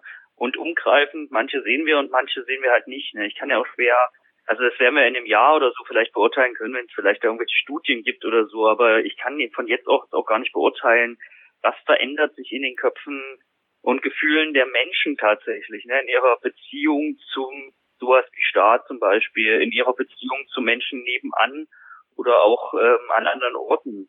Und, und da bin ich mir schon sicher, da, da, da verändert sich schon was, aber das sind halt erstmal nicht so sichtbare Sachen. Und trotzdem, mhm. glaube ich, ziemlich umfassend. Ja, also, ja aber um da anzuknüpfen, die Beziehung zum Staat, also wird sich, das wird sich daran entscheiden, ob äh, der Staat, der deutsche Staat, äh, diese Krise als Siegerin oder als Verliererin ver verlässt. Und ja, wie du ja gerade schon gesagt hattest, äh, da ist eher davon auszugehen, dass Deutschland das zu seinem Vorteil nutzen wird ähm, und best, bestmöglich darauf vorbereitet ist im Vergleich zu anderen europäischen Ländern. Ähm, in dem Falle wird es, glaube ich, äh, ja, also für viele Leute wird es den, den Glauben in den Staat und in Staatlichkeit äh, verstärken. Ja, also da würde ich aber tatsächlich nur ganz kurz noch mal was reinwerfen. Und zwar gab es ja da dieses Strategiepapier vom Innenministerium, Ja. wie wir Covid-19 unter Kontrolle bekommen. Vielleicht habt ihr davon gehört. Es gibt auch so eine Seite im Netz, die heißt Frag den Staat. Ich weiß nicht, ob die E oder Ja. Netz. Frag DE. den Staat. Ja. Und also das, das finde ich schon ziemlich interessant. Also das kann ich tatsächlich sehr empfehlen. Und ähm, dass, dass die selber so eine drastische Situation annehmen, ne? Also die Strategen da. Ähm, schreiben die zum Beispiel auf Seite 8 ist das, sollten die hier vorgeschlagenen Maßnahmen zur Eindämmung und Kontrolle der Epidemie nicht greifen, könnten im Sinne einer Kernschmelze das gesamte System in Frage gestellt werden. Es droht, dass dies die Gemeinschaft in einen völlig anderen Grundzustand bis hin zur Anarchie verändert. Und ich meine, das ähm, so optimistisch bin ich da nicht, ne? Aber ähm, das finde ich halt sind schon auch sind auch relativ drastische Worte tatsächlich sozusagen. Also die selber gehen ja von einer extremen Situation aus, dieses Strategiepapier. Die sagen jetzt nicht, hier ist so eine kleine Bedrohung und auch nicht eine große, sondern es geht ihnen selber ja um diese Systemfrage in gewisser Weise. Und dann ganz am Ende, also das ist der letzte Satz von diesem Papier auf Seite 17, da steht dann nochmal, nur mit gesellschaftlichem Zusammenhalt und gemeinsam distanziert voneinander kann diese Krise nicht nur mit nicht allzu großen Schaden überwunden werden, sondern auch zukunftsweisend sein für eine neue Beziehung zwischen Gesellschaft und Staat. Und das ist der letzte Satz und das finde das finde ich halt sehr bezeichnend, aber auch tatsächlich ziemlich interessant. Ähm, das, das drückt für mich dieses äh, diese Transformation, von der wir gesprochen haben, auch echt aus sozusagen. Ja. Ja, und es lässt sich ja eigentlich schon auch beobachten, wie jetzt, also gerade auch aus linken Kreisen, ähm, kommt, ne, ja, wir haben es euch ja gesagt, das Einzige, was uns in so einer Krise retten kann, ist der Staat. Weil natürlich kein anderes, keine Alternative im Moment da ist, die greifen könnte. Also es ist im Moment einfach nichts anderes da. Nichts anderes ist groß genug. Die Selbstorganisation ist nicht stark genug. Die Bereitschaft dazu wäre wahrscheinlich da, wie wir ja sehen, äh, mit wie bereitwillig auch die Leute diesen Solidaritätsaufruf annehmen, wenn sie, weil sie jetzt auch die Zeit dazu haben. Aber es ist wie alles nicht groß oder stark genug und so ist es so, ah, Überraschung. Also irgendwie dieses, diese Dankbarkeit, die funktioniert ja jetzt schon. Und ich glaube auch, wenn, äh, auch wenn sogar Deutschland mit großen Verlusten da rausgeht, ist die Dankbarkeit weiterhin da. Weil sie es wirklich versucht haben und weil es wirklich hart durchgegriffen wird gegen Leute, die gegen Gesetze, gegen die Pandemiegesetze verstoßen. Und das aber ist das. gleichzeitig hart wie in Frankreich zum Beispiel, ne? Ja, und deswegen sind wir auch dankbar. Also wir sind dankbar, dass wir so viele Freiheiten haben und dankbar, also das ist ja wie das, das perverse ideologische, was da greift, ne, wie das, was das mit uns macht, dass wir dankbar sind, dass es nicht so, dass bei uns nicht so hart durchgegriffen wird wie in Frankreich, aber dankbar dafür sind, dass gegen Leute, die jetzt gegen diese Pandemiegesetze verstoßen, wirklich durchgegriffen wird. Also dieser, ähm, der Denunziationsmodus hat quasi schon angefangen. Ja, definitiv. Die Leute rufen ja bei der Polizei an, wenn da jemand bei Nachbars reingeht, die Personen, die sie bis jetzt da noch nicht gesehen haben oder so weiter. Ja. Ja. Aber welches Moment ich, glaube ich, nochmal eingehen wollte, ist auf dieses, die Frage von so Konkurrenz. Weil guckt man sich quasi das äh, deutsche System ist, quasi die Gesundheitsausstattung, obwohl die ja quasi vor zehn Jahren massive ähm, zerstört wurde und jetzt da quasi die Leute, die das damals zerstört haben, mit jetzt sagen, oh ja, gute Pflegerin und Pflegenotstand und so, ähm, dass man ja quasi so zumindest die Berichterstattung ist, in Deutschland das Gefühl hat, a, der Staat tut viel, weil es quasi verhältnismäßig ganz gut aussieht. Im, also quasi ja, selbst der Staat in der Konkurrenz mit anderen. Ich meine, man kauft sich gegenseitig die Masken weg, ne? Und beschwert sich dann, dass die USA das auch mal weggeklaut haben. So, also man kauft jetzt quasi global sich die Schutzmittel weg, wer das meiste Geld hat. Und dann werden natürlich wieder die äh, westlichen Indokrination und allen voran Deutschland, warum, also aus vielfältigen Gründen, die wir schon mal besprochen haben, ziemlich gut dabei wegkommen. Und das Interessante ist ja, was das Interessante ist, krass ist, dass die Solidarität, wenn man sich die anguckt, ist ja nicht die Solidarität mit Flüchtlingen irgendwo anders. Die ist auch nicht die Solidarität mit Italien oder so. Deswegen ja. hat der Eurobund dann überhaupt keine Chance in Deutschland. Das wäre quasi ein kleines Zeichen von Solidarität, aber auch nicht Solidarität mit Flüchtlingen, die jetzt in den Heim eingeschlossen werden und mit der Polizei verprügelt werden müssen, sobald sie rauskommen. Ne? Also das ist ja eine, quasi eine regressive Solidarität. Die ist quasi nur zu die, die noch quasi zur Volksgemeinschaft gezählt werden. Deswegen ist es eigentlich in dieser kurzen Zeit das, was wir immer äh, quasi vorgewarnt haben, einfach so krass zugespitzt.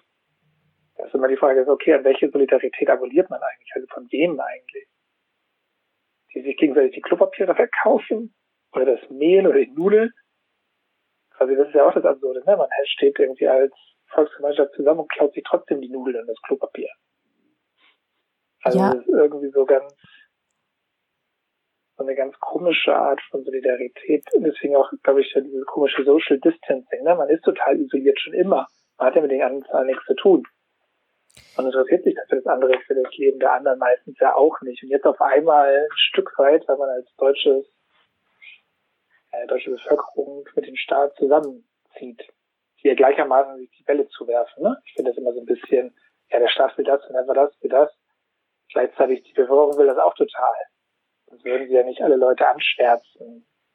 Naja, und damit suggeriert ja sozusagen, also ich gehe jetzt nun mal erstmal von dieser Rhetorik aus, ähm, von, von Regierung und Institutionen, suggeriert ja, dass da Solidarität vorhanden ist, an die sie appelliert. Ich will gar nicht sagen, dass sie gar nicht da ist, also diese Verbindung zwischen Menschen. Aber sie ist halt nicht so da, wie in der Gesellschaft, die ich jetzt erstrebenswert fände, sozusagen. Also generiert damit tatsächlich auch ähm, einen Zusammenhalt, aber es ist eben ein vermittelter Zusammenhalt. Ein äh, Zusammenhalt, der gebunden ist an Regierung, an Staat, an, an den Ausnahmezustand eigentlich, der das ja einführt. Also erzeugt eine Gemeinschaft, die aber halt nicht die ist, die ich jetzt irgendwie erstrebe. Je länger ich euch zuhöre, denke ich, äh, je mehr denke ich, dass man diesen Solidaritätsbegriff in dem Kontext eigentlich überhaupt nicht benutzen sollte. Von ja. unserer Seite her? Nee. Ja, also. genau. Also, dass ich es falsch finde in diesem ganzen Pandemie. Also ja, generell. Also der wird dadurch halt ausgehöhlt, dadurch, wie, wie er jetzt verwendet wird. Völlig. Ha. Also es ist halt so eine klassische kapitalistische Vereinnahmungsstrategie von einem Begriff. Ja, und ich finde, aber das Idee. ist ja eigentlich auch ganz interessant, ne, weil das passt ja zu dem, äh, was du vorhin von diesem äh, vermeintlich geleakten Papier vom Innenministerium gesprochen hast äh, sozusagen, dass das auch eine, da, da gibt es auch ein Bedrohungsszenario sozusagen, unabhängig davon, wie katastrophal die Auswirkungen dieses Virus ist, ähm, gibt es da auch ein gesellschaftliches Bedrohungsszenario, was gezeichnet wird. Und genau das ist dann wieder sozusagen die wohlerprobte Strategie, um dagegen vorzugehen. Mhm. Deswegen weiß ich gar nicht so genau, ob das so sinnvoll ist, dann Abstand von diesem Begriff der Solidarität zu nehmen. Äh, oder es vielleicht auch eher ist, gerade deswegen sich halt darüber auszutauschen, was das wirklich bedeutet und den halt stark zu machen, dagegen zu halten. So. Na gut, ich meine, da gibt's ja im Text ein paar Vorschläge. Also das, ja. das ist ja gerade diese Arbeit mit dem Begriff, ähm, ob das jetzt greift. Also das ist halt bloß ein Text. Ne? Die Frage ist ja dann, was Leute praktizieren, was sie leben, sozusagen. Ähm, das ist jetzt halt bloß ein Text, der verändert natürlich jetzt nicht die Welt. so. Aber das ist zumindest diese Arbeit am Begriff dann ein bisschen im unteren Drittel vom Text, ja. Ja, vielleicht müssen wir auch ein neues Wort finden. Vielleicht ist es auch durch mit der Solidarität, nachdem was jetzt lief. Also aus emanzipatorischer Perspektive, ich weiß es nicht. Ja, weiß ich auch nicht dachte aber gerade nochmal an unsere Ausgangsfrage für diese zweite Stunde, nämlich mhm. äh, was steht hier in Zeiten der Pandemie auf dem Spiel? Ähm, und ja, ich hatte da ganz viele so, so Ideen und wollte es irgendwie auf einen Begriff zusammenschrumpfen, dachte gerade so ein bisschen der Neoliberalismus auch auf eine Art und Weise. Weil ähm, wenn der deutsche Staat jetzt ähm, das ganze Spiel so spielt, dass er da im Endeffekt irgendwie gestärkt äh, rausgeht. Also auch wenn das Gesundheitssystem, so wie es irgendwie über die letzten Jahre runtergewirtschaftet würde, mit massenweise irgendwie ne, Pflegenotstand und Privatisierung etc., ähm, wenn der damit diese Krise überwindet, dann wird das ja auch vermutlich in der Verfestigung dieser neoliberalen Tendenzen im, im Pflege und also generell im öffentlichen Bereich ähm, bedeuten. Eine Verfestigung. ja. Ah ja. ja. Genau.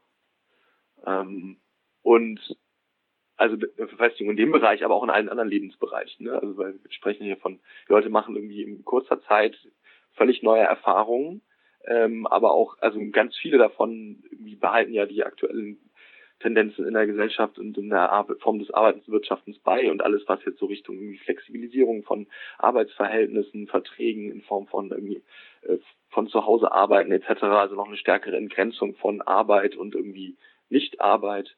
Ähm, das wird ja jetzt irgendwie in, in einem Schnellkurs in die Leute hineingeprügelt und das sind alles Techniken, die, die genutzt werden im, äh, im Nachgang. Also ich würde da auch gar nicht irgendwie von so Totalitarismus sprechen, ehrlich gesagt. Das ist mir da ja. auch zu stark als Begriff, sondern eher, dass halt diese schon vom, von Herrschaftstechniken irgendwie im Nachgang genutzt werden. Und ich glaube, dass man das auf dem Weg dahin problematisieren sollte. Also entweder halt zu sagen, dass der, die, die Krise und äh, der Umgang des Staates damit äh, basiert halt im Wesentlichen darauf, wie gearbeitet und gewirtschaftet wird. Und ähm, es muss halt eine massive Rückkauf von, weiß ich nicht, also wenn wir auf, ne, auf da von Staatswegen argumentieren würden, massiven Rückkauf von ähm, Gesundheitsinfrastruktur etc., irgendwie eine bessere Umverteilung von Reichtümern etc. Aber das ist ähm, ja nur unsere Perspektive. Hm? Das ist ja unsere Perspektive darauf. Aber der Staat hat gerade nicht diese Perspektive darauf. Ja, aber das ist ja, das ist ja die Frage, wie sich der Diskurs verwendet. Und, ja, also ich würde schon mitgehen äh, mit dem Punkt, also einerseits würde ich äh, äh, nebenbei sagen, okay, vielleicht von Totalitarismus zu sprechen, finde ich vielleicht sogar auch zu stark. Also ich glaube, das ist eher ja, also damit das das ähm, wir müssen halt genau hingucken, was was da eigentlich vor sich geht. Und dann würde ich schon auch sagen, ja, das also eher das, was wir als Neoliberalismus vorher immer so gekannt haben oder benannt haben, das das funktioniert sowieso nicht mehr. Das ist sowieso erodiert. Und da kommt der Nationalismus rein, die Grenzhochziehung, auch für Märkte zum Teil, oder es wird in andere Bahnen geleitet. Und das ist doch die Frage, für wen bleibt denn der Wohlstand übrig sozusagen, sowohl klassenmäßig als auch von der Nation her gespalten. Und, ähm, und ich kann mir durchaus vorstellen, dass aufgrund dieser Erfahrung in das Gesundheitssystem hier in den nächsten Jahren wieder mehr investiert wird. Kann ich mir vorstellen. Also eher so kooperatistisch, wie der Staat greift auch die Unternehmen unter den Arm und so weiter. Ähm, aber das gilt halt nur für einige. So. Ja, Klar, da sind die Geflüchteten, die ausgeschlossen werden, aber auch andere Gruppen. So. Vor allem geht, also vor allem geht das ja davon aus. Okay, warte, nur kurz. Also diese These, wenn, wenn, wenn ihr sagt, ne, dass das sich so entwickeln kann, das geht halt davon aus, dass angestrebt wird, eine Art äh, Bürgerinnenzufriedenheit zu erlangen, dass der Staat zum Wohle der Menschen agieren will, dass der Diskurs des Staates sich, also dass der Kurs des Staates sich durch den öffentlichen Diskurs ändern und beeinflussen lässt. Aber dafür müsste halt irgendeine Öffentlichkeit, eine kritische Öffentlichkeit existieren und existieren können, und die wird gerade mit einem massiven Ausbau des Repressionsapparates so zunichte gemacht, wie es nur geht. Im Gegenteil werden neue Herrschaftsmechanismen eingeführt, wie alle sollen um 21 Uhr klatschen. Was für mich, also ja, wie so ein neues, ein neues ja. einen Haufen, einen Haufen Online-Demos und Online-Petitionen, also die gibt's ja mass massenweise gerade, aber das ist halt nicht das Gleiche, so wie zum Beispiel in den öffentlichen Raum zu gehen oder halt auch auf andere Weise Druck zu erzeugen. Ne? Karate wollte noch was sagen.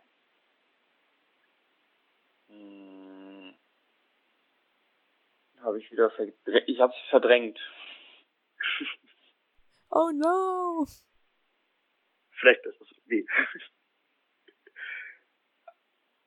Vielleicht nur eine Sache, Totalitarismus, ich meine, das ist halt so ein Kampfbegriff, der rechts und links gleichsetzen will, ne?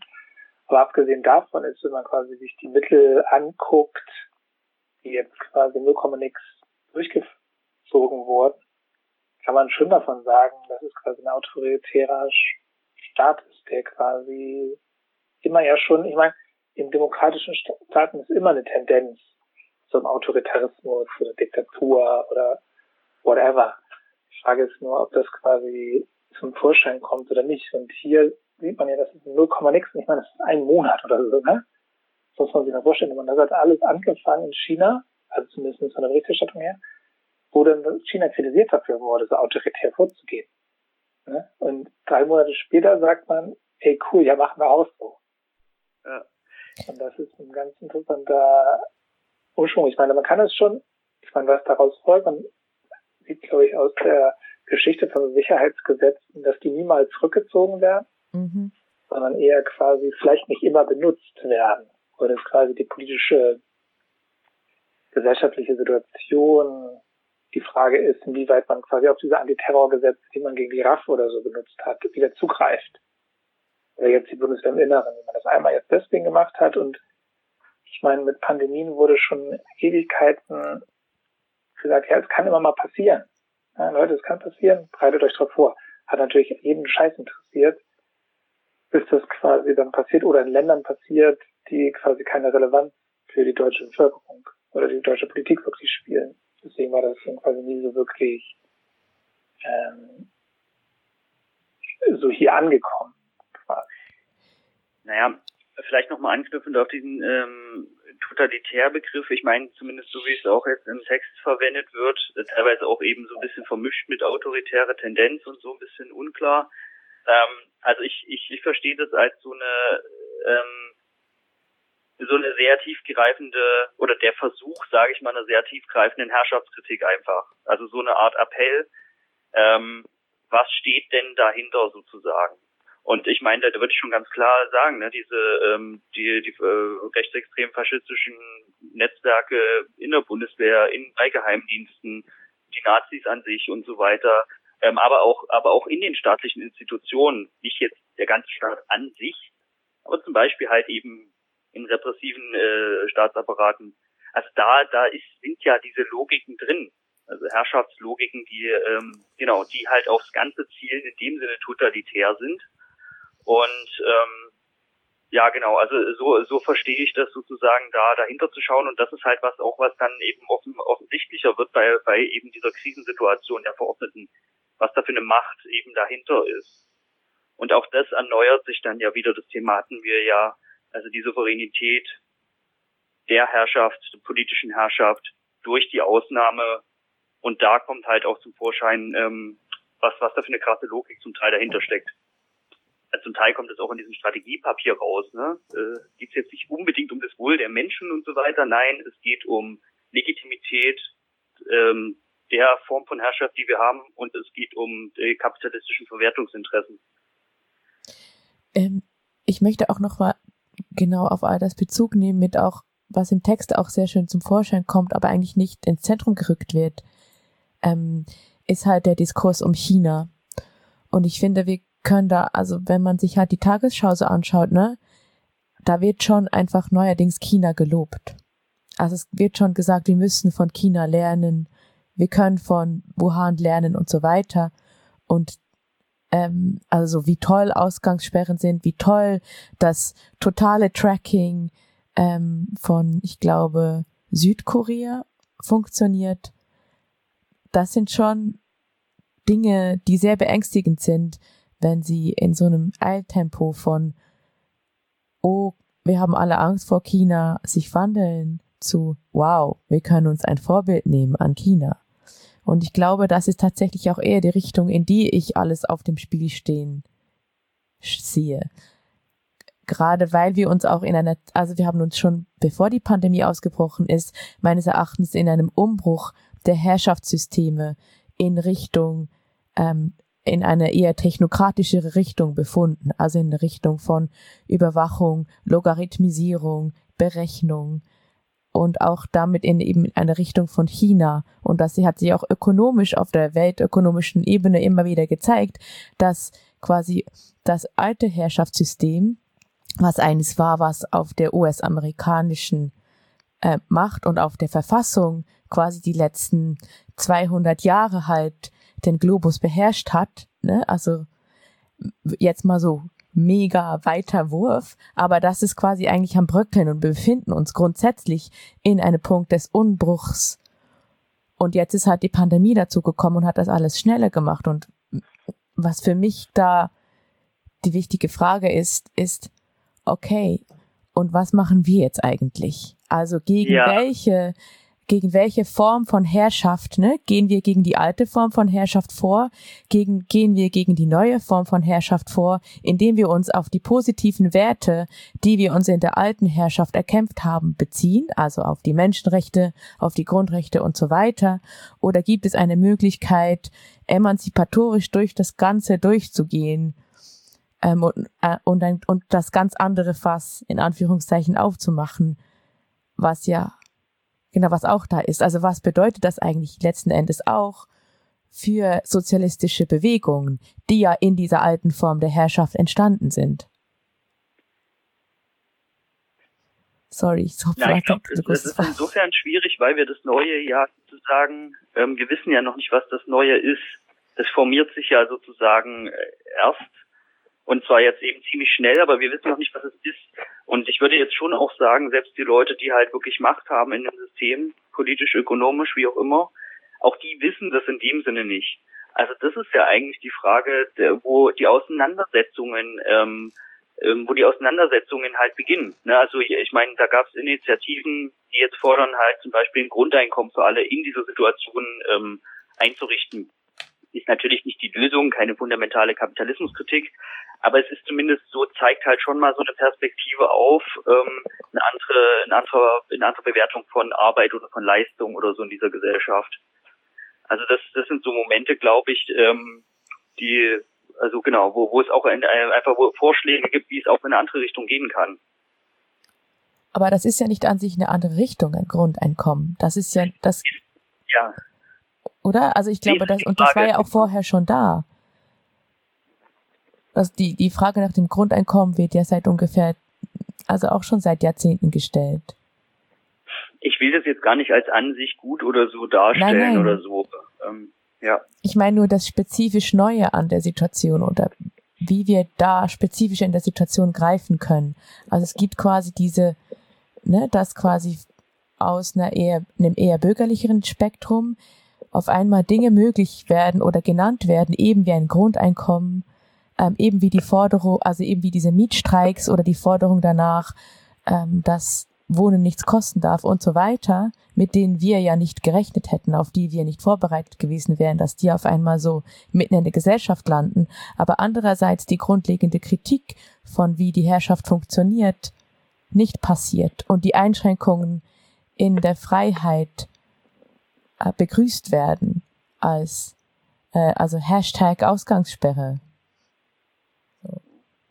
Also ich, ich würde auch zum Beispiel bei solchen Sachen wie Mietstreik oder so, ich wäre da ganz vorsichtig, äh, das so durchweg positiv zu bewerten, weil da geht es um das Eigentum der Leute und das ist das Eigentum von den Deutschen und da, also da verstehen die gar keinen Spaß. Und ich weiß gar nicht, ob ich grundsätzlich sagen würde, dass so der Aufruf zum Mietstreik, das muss nicht unbedingt was Gutes, also ich glaube, wie, klar, wir verstehen das erstmal irgendwie als vielleicht was Positives, aber ähm, ja, ich glaube, da kann, das kann auch genau das Gegenteil sein. Wie? Äh, wie? Wie? Ja, ja, also ich verstehe, ich verstehe nicht den. Na, ich glaube, wenn das so, wenn es am, also ich glaube, es ist ja am Ende ist es die, die das, äh, ich glaube, das Recht auf Eigentum steht da noch weiter oben. So. Aber der Miet, ein Mietstreik stellt das doch in Frage. Ja, aber gibt es den überhaupt? Also ich finde auch diese, ich glaube, ich würde auch eine andere Einschätzung. Es wurde über, also es spricht doch niemand wirklich davon, dass das eine gute Idee ist. Mietstreik und auch das Grundeinkommen, das spricht auch niemand davon, außer irgendwelche linken Zeitungen werfen das mal ein. Oder so ein paar Soziologen in, in irgendwelchen Interviews. Aber ich habe das Gefühl, das hat man bei Adidas gesehen. Ne? Adidas hat Mietstreik gemacht und H&M und Deichmann und so wollen das alle machen. Und dann haben sie quasi vom Mob auf den Deckel gekriegt, dass man das nicht macht. und wie unanständig das dann ist. Und dann zahlen sie weiter Miete. Also ja, aber in den USA ist es ja anders. Also es geht ja jetzt, mir geht es gerade nicht nur um die BRD, sondern um so generelle Diskurse, die vorher nicht möglich gewesen wären. Also so, und der Mietstreik ist auf jeden Fall, der war auch schon vorher auf dem Tablett, so. In den USA. Ja, nee, auch in Deutschland. Also bevor Adidas gesagt hat, wir wollen Mietstreik machen, gab es hier schon Initiativen zum Mietstreik.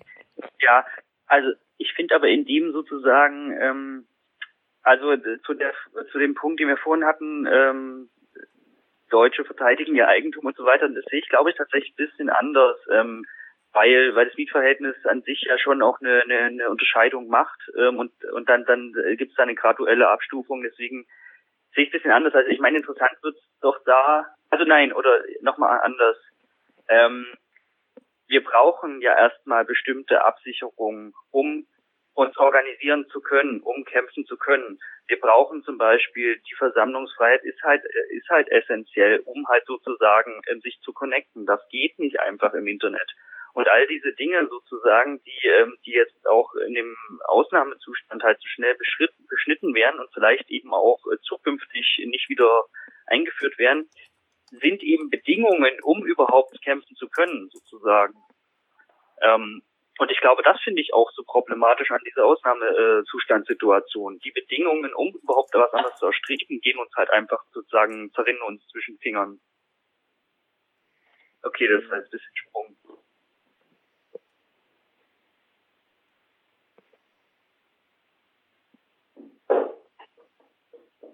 glaube, ich habe das nicht ganz verstanden, was du hinaus wolltest.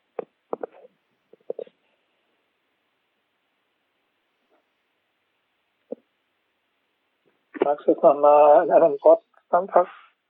Hm. David? Ja, ich krieg das gerade nicht nochmal zusammen. Also ich kann es nur nochmal auf diesen Satz vielleicht runterbrechen, was ich zuletzt gesagt habe, dass die Bedingungen selber, also von uns selber, um ähm, für was anderes zu kämpfen, emanzipatorisch, dass die uns genommen werden, halt mit dem Ausnahmezustand. Ne? Ähm, ich glaube, darauf wollte ich hinaus. Und ähm, ja. Was sich halt rein physisch nicht umsetzen lässt. Zum Beispiel. Physisch, inwiefern? Naja, dass du dich halt nicht mehr bewegen darfst, dass du halt in deinen Grundrechten, Demonstrationsrechten, was auch immer beschnitten wirst. Du meinst, es lässt sich gar nicht konsequent umsetzen?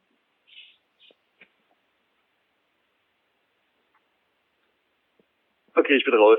ja, ich auch. Gut, ja. Ich will nochmal zurück, zurück zur Frage, äh, was auf dem Spiel steht, beziehungsweise wo man jetzt ansetzen sollte.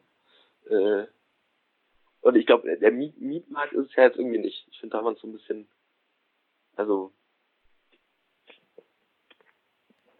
also für mich war, ging das gar nicht ums Detail, sondern um ein Beispiel davon, dass auf einmal in der Mitte der Gesellschaft über Dinge gesprochen werden, von denen wir nicht gedacht hätten, dass darüber gesprochen wird, aber de facto die grundlegende Systemkritik nicht passiert, sondern im Gegenteil erschreckend begrüßt wird, dass autoritär vorgegangen wird. Meine Einschätzung ist auch eher anders im Sinne von, es gab selten stabilere Herrschaftsverhältnisse als jetzt. Und ich habe das Gefühl, es wird alles überschattet mit wie autoritär, also wie viele Restriktionen kann man machen. Es ist überhaupt keine Perspektive, dass irgendjemand auf gute Ideen kommt. Also keine Ahnung welchen Diskursen, aber oder in welchen Praktiken. Ich meine, alle viele gute Sachen werden einfach jetzt äh, verdrängt. Da weiß ich auch, äh, ich kann dir nicht folgen. Was meinst du mit gute Ideen und gute Sachen und so? Ich, ich sehe überhaupt nicht, wie jemand vom Mietstreit gerade spricht in der Mitte der Gesellschaft. Sehe das nicht. Ich sehe auch nicht, dass wirklich ernsthaft jemand über Grundeinkommen spricht. Es geht darum, große Unternehmen zu retten und den anderen Leuten die Schutzkleidung wegzukaufen bei den anderen Ländern. Ähm, und diese Kritik, also wenn ich alle quasi alle Zeitungen, die ich so der Mitte der Gesellschaft quasi konsumiere in dem Sinne, da spricht niemand von solchen Sachen.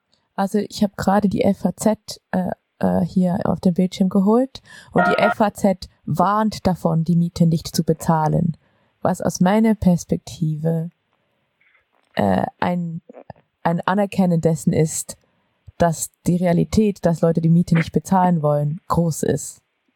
Ja, aber von Mitte der Gesellschaft würde ich trotzdem nicht sprechen. Also das finde ich echt ein bisschen dahingehend zu krass, aber. Okay, okay. Aber, aber auf jeden Fall weiter in der Mitte als vorher. Genau, ich würde das aber auch total anders lesen. Ich würde sagen, Leute, denkt dran, nicht unanständig zu werden. Nicht, dass das schon irgendjemand wäre, sondern nur so vorauseilend. Schon mal die Schreien zu schließen, auch das Eigentum nicht angetastet zu lassen. Aber das führt, glaube ich, zu weit. Das ist nicht so schlimm. Vorauseilend ist ja auch ein ganz gutes Stichwort für die Diskussion insgesamt. Also ich meine, das ist ja sowieso auch ein Thema, zu dem wir jetzt gar nicht so viel gesprochen haben. Ne? Ein bisschen was immer wieder, die Leute begrüßen das, sowas haben wir gesagt, aber ähm, sozusagen, ist eine ganz andere Ebene, aber teilweise wie sehnsüchtig das auch erwartet wird, dass man jetzt endlich irgendwie entweder helfen kann oder hart durchgegriffen wird. Also so empfinde ich das zumindest teilweise.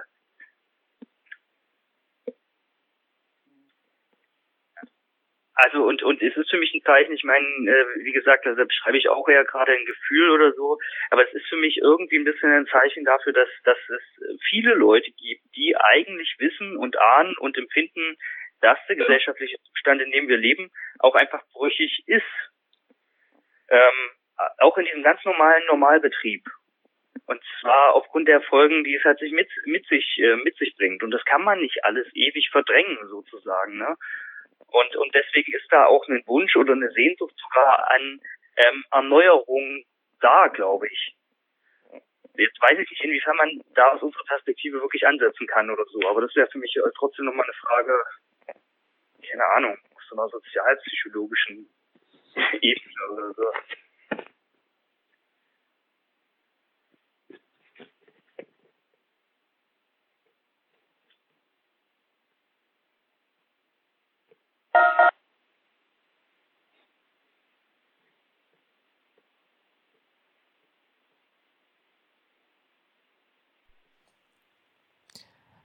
Also in dem Text ist ja auch ab und zu von einer Chance zu sprechen, äh, wird von der Chance gesprochen, weil es ja auch immer die Hoffnung gibt, dass wir einen Weg aus dem herrschenden Narrativ herausfinden.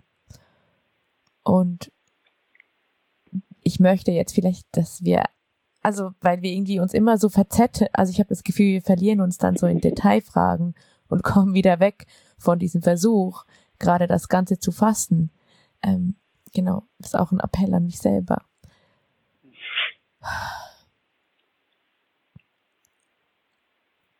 Ja, wir haben uns auf jeden Fall voll verzettelt.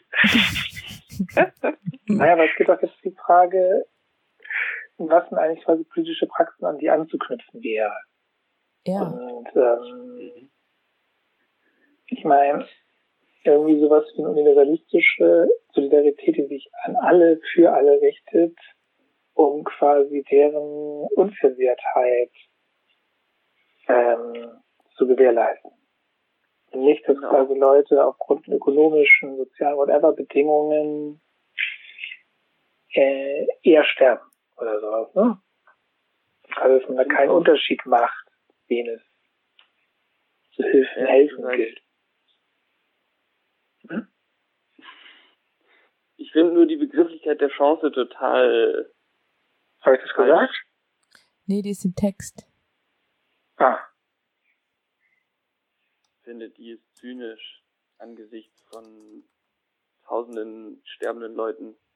Aber der Kapitalismus tötet auch tausende Leute jeden Tag. Alle. Ich weiß. Jedes Mal, wenn ich genau, ausatme, stirbt jemand aus Hunger. Ich weiß, aber deswegen, ich sehe da keine Chance, sondern ich, für mich ist das eine Notwendigkeit. Das ist ein Unterschied, glaube ich. Mhm. Und was ist notwendig? Dass es sich ändert, und zwar sofort. genau, und, und wie kommen wir dahin? Mit welcher Praxis? Nicht das als Chance zu begreifen, weil als, als ich glaube, wenn man das als Chance begreift, das bedeutet, dass es auch anders, dass es denkbar anders, also dass es auch sein könnte, dass es anders sich klärt. Das ist aber nicht denkbar. Es ist und das ist, glaube ich, sozusagen, das wird gerade so sichtbar. Es ist nicht denkbar, dass dieses System gut funktioniert. Und es ist auch nicht denkbar. Und nicht irgendwie regelbar, dass es für alle Menschen gleichberechtigt ein gutes Leben bereithält. So. Und deswegen ist halt. Oh nein, dabei war es gerade so wichtig und schön. Ähm okay, offensichtlich bin ich aus der Leitung gefallen. Äh, ich muss jetzt noch mal kurz einwählen, mach derweil noch mal kurz Musik an und dann ist aber wahrscheinlich einfach auch schon 21 Uhr, ähm, weil es ist jetzt 21.58 Uhr und 17 Sekunden. Ja, ich habe keine Ahnung, wo ihr seid, aber ich bin am Apparat im Radiostudio hier bei FSK 93,0 oder fsk-hh.org und ihr hört jetzt noch eine Viertelstunde Recycling, weil auf einmal das Telefon, die Telefonkonferenz zusammengebrochen ist, beziehungsweise das Telefon hier im Sender rausgekickt wurde. Ja, Homeoffice auch bei FSK, so wenig Leute wie möglich auf einmal im Studio. Und das hat natürlich auch seine Nachteile. Ja, hi Leute. Hallo. Hi. Karate Ja, Mein hallo. Beitrag wurde abgewürgt. Genau. Ah. Äh, äh, ja. Chance oder Notwendigkeit? Ach so. Die Pandemie.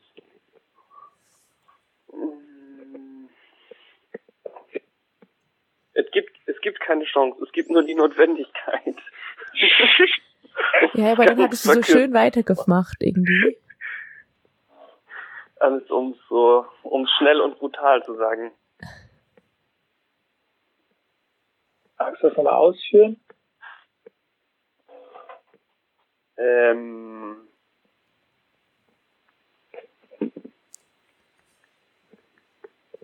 na, dass ich glaube, dass es falsch ist, diese, diese Situation als Chance zu verstehen. Und ähm, ich finde das auch, und das habe ich vorhin, glaube ich, schon angedeutet, das ist ziemlich zynisch angesichts all des Leids, was tagtäglich passiert. Äh, und das ist kein, ich glaube, das ist kein, es geht, nicht darum, eine Chance wahrzunehmen auf darauf, dass irgendwas besser wird, weil es wird dann nicht besser. So, und es gibt, glaube ich, innerhalb dieses Systems nicht den Bereich von Chancen, die nur wahrgenommen werden müssen, sondern es gibt, wie gesagt, hier halt die Notwendigkeit, dass sich das grundlegend ändern muss. So, vielleicht. Ja, es, also es braucht ein aktives Handeln. Es ist halt nicht so, dass wir einfach jetzt blicken, was passiert und dann richten wir uns danach aus und dann kommt das so automatisch. Sondern wir brauchen halt, wir brauchen, es klingt schon vielleicht ein bisschen sehr strange, aber es wäre halt gut, wir würden tatsächlich eine, eine Perspektive entwickeln, wie es anders geht. Aber das würde ja auch bedeuten, dass wir mit der verordneten staatlichen Kontaktsperre anfangen würden zu brechen, oder? Ja klar, das ist das gleiche wie die soziale Distanz zum Staat. Und welche Perspektiven können, also könnt ihr euch da vorstellen? Also welche, ich denke, wir haben viel über Selbstorganisation gesprochen, aber die, äh, die Frage ist ja auch, wie wir jetzt in eine äh, Selbstorganisation hineinkommen, wenn wir es die letzten 50 Jahre auch nicht geschafft haben. Ach ja, auch nicht geschafft, ich weiß nicht, so sehe ich das eigentlich nicht. Also ich glaube, wir können bloß bei dem ansetzen, was da ist und was anderes gibt es halt nicht. Und, und deswegen würde ich auch davon ausgehen, dass was da ist. Ähm, ja, Ja, was ist denn da? Und das ist ja, das vielleicht ich auch. mich auch. Ich, ich meine, für mich ist es die Frage der Perspektive. Wie schaue ich die Dinge an? So, ne? Da sind die, die haben das Klopapier gehamstert, da sind die, die helfen ihren Nachbarinnen und Nachbarn. Vielleicht ist es nicht so, wie ich das machen würde oder aus anderen Gründen oder so. Ähm, ne, da sind die, die ziehen sich zurück und denunzieren äh, sich gegenseitig. Und da sind die, die halten zusammen und schlagen auch den Verordnungen mal ein Schnippchen oder so, aber übernehmen halt Verantwortung für sich und für andere. Das kann ich jetzt nicht belegen oder so, aber tatsächlich zum Beispiel heute war ich äh, auch mal wieder draußen. Wird hört. Äh, ich bin eigentlich öfters draußen in letzter Zeit und ich sehe eigentlich immer Leute jetzt, wo die Sonne auch wieder draußen ist, ne? ähm, die Leute lassen sich jetzt auch nicht so komplett da wegkicken. Ich sehe ja bloß die Leute, die draußen sind, klar, die, die sich zu Hause einsperren, die sehe ich nicht. Aber ähm, das waren viele Leute und die Sonne ist halt draußen und ich, ich glaube schon, dass äh, da, dass ich da merke, okay, ähm, die drehen halt jetzt auch nicht alle komplett am Rad, ne? Die können, äh, Leute können doch mehr einordnen, als ich denke, verhalten sich in meinem Sinne solidarischer, als ich manchmal äh, meine.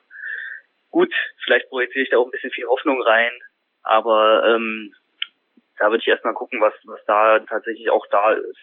Aber das, das ist eben ganz oft nicht verknüpft mit einer Kritik an der Gesellschaftsform, in der wir leben, an, an Herrschaft insgesamt. Das ist halt schade.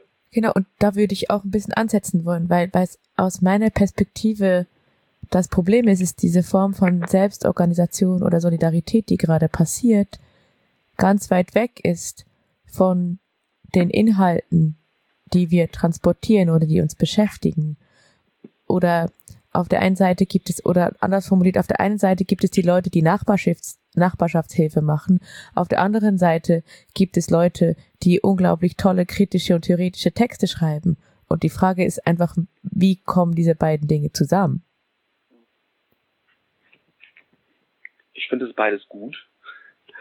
Ähm, also ich wollte das nicht, nicht als schlecht oder so Nee, nee, nee. Ich, wollte, ich wollte sagen, ich wollte eigentlich einen weiteren Punkt machen äh, zur Frage der Solidarität in diesen Zeiten. Ähm, beziehungsweise auch nochmal anknüpfend daran, äh, Schnelke, was du auch gesagt hattest, also dass jetzt der komplette öffentliche Raum, ähm, also der wird ja, ist ja sowieso unter staatlicher oder öffentlicher Kontrolle. Ähm, du kannst ja nicht alles tun lassen, wie du willst, und das ist ja jetzt äh, ja allumfassend überall in Form von Leerung der Straßen und der Örtlichkeiten, wo sich Leute sonst zusammenfinden.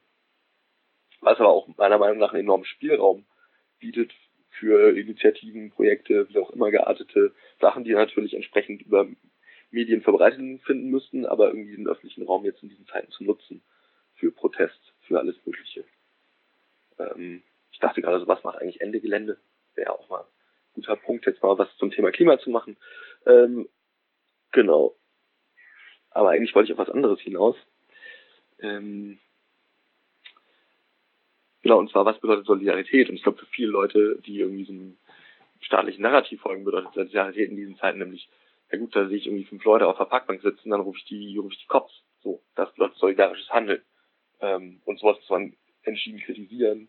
Und äh, das ist keine Solidarität. Solidarität könnte in dem Fall vielleicht sein, ich gehe auf die Leute zu, also es ja auch, macht der Text auch an verschiedenen Stellen ganz schön auf, ähm, gebe mich in un, un, ungewisse Situationen in, in Leuten in Kontakt, mit denen ich mich noch nicht kenne, äh, die ich noch nicht kenne, aber denen ich dann menschlich gegenübertrete. Ähm, ich kann auch so eine Gruppe zugeben, die ansprechen und mit denen Austausch treten, warum die da jetzt zusammenhocken und oder wie auch immer, wie, wie sich für die die Situation gerade darstellt. Ähm, so. Das wäre dann vielleicht nah an etwas, was ich solidarisches Handeln in der Situation nennen würde. Ähm, ich glaube, das eine gilt es zu kritisieren, das andere gilt es stark zu machen. Leute, ich muss kurz wieder zurück in die Praxis. Es tut mir leid. In welche? In die Reproduktionspraxis. Ja, ah.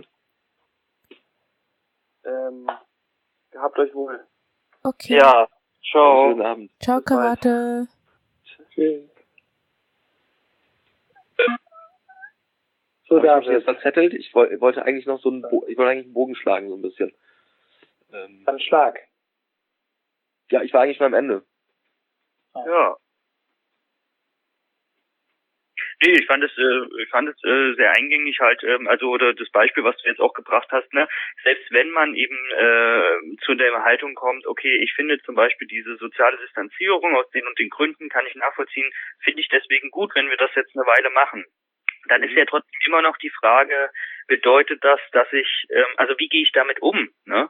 Also mit dem Beispiel, mit dem gehe ich dann eben, ich kann mich auch in zwei Meter Abstand zu den Leuten dann hinstellen und halt fragen, hey Leute, denkt ihr auch an die Leute im Altenheim, was weiß ich, und dann würde vielleicht ein Gespräch entstehen, ne, um, um bei diesem Bild jetzt ein bisschen zu bleiben. Und das ist eben tatsächlich was anderes, weil in dieser Auseinandersetzung ja auch erst ähm, entstehen würde, ja, was sind denn jetzt die Bedürfnisse der fünf, die da sitzen? Die würden vielleicht auch sagen, ja, was ich, entweder wir haben halt keine Wohnung oder wir bringen uns halt alle um, wenn wir uns nicht zumindest einmal die Woche treffen zum Quatschen. aha, okay, ihr habt da ja auch noch andere Bedürfnisse, die über diese Pandemie hinausgehen.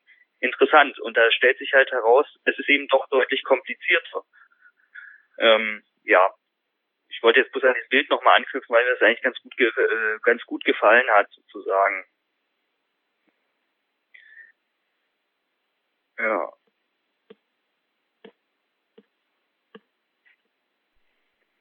Also ich glaube, wäre auch langsam am Ende. ja. Ja.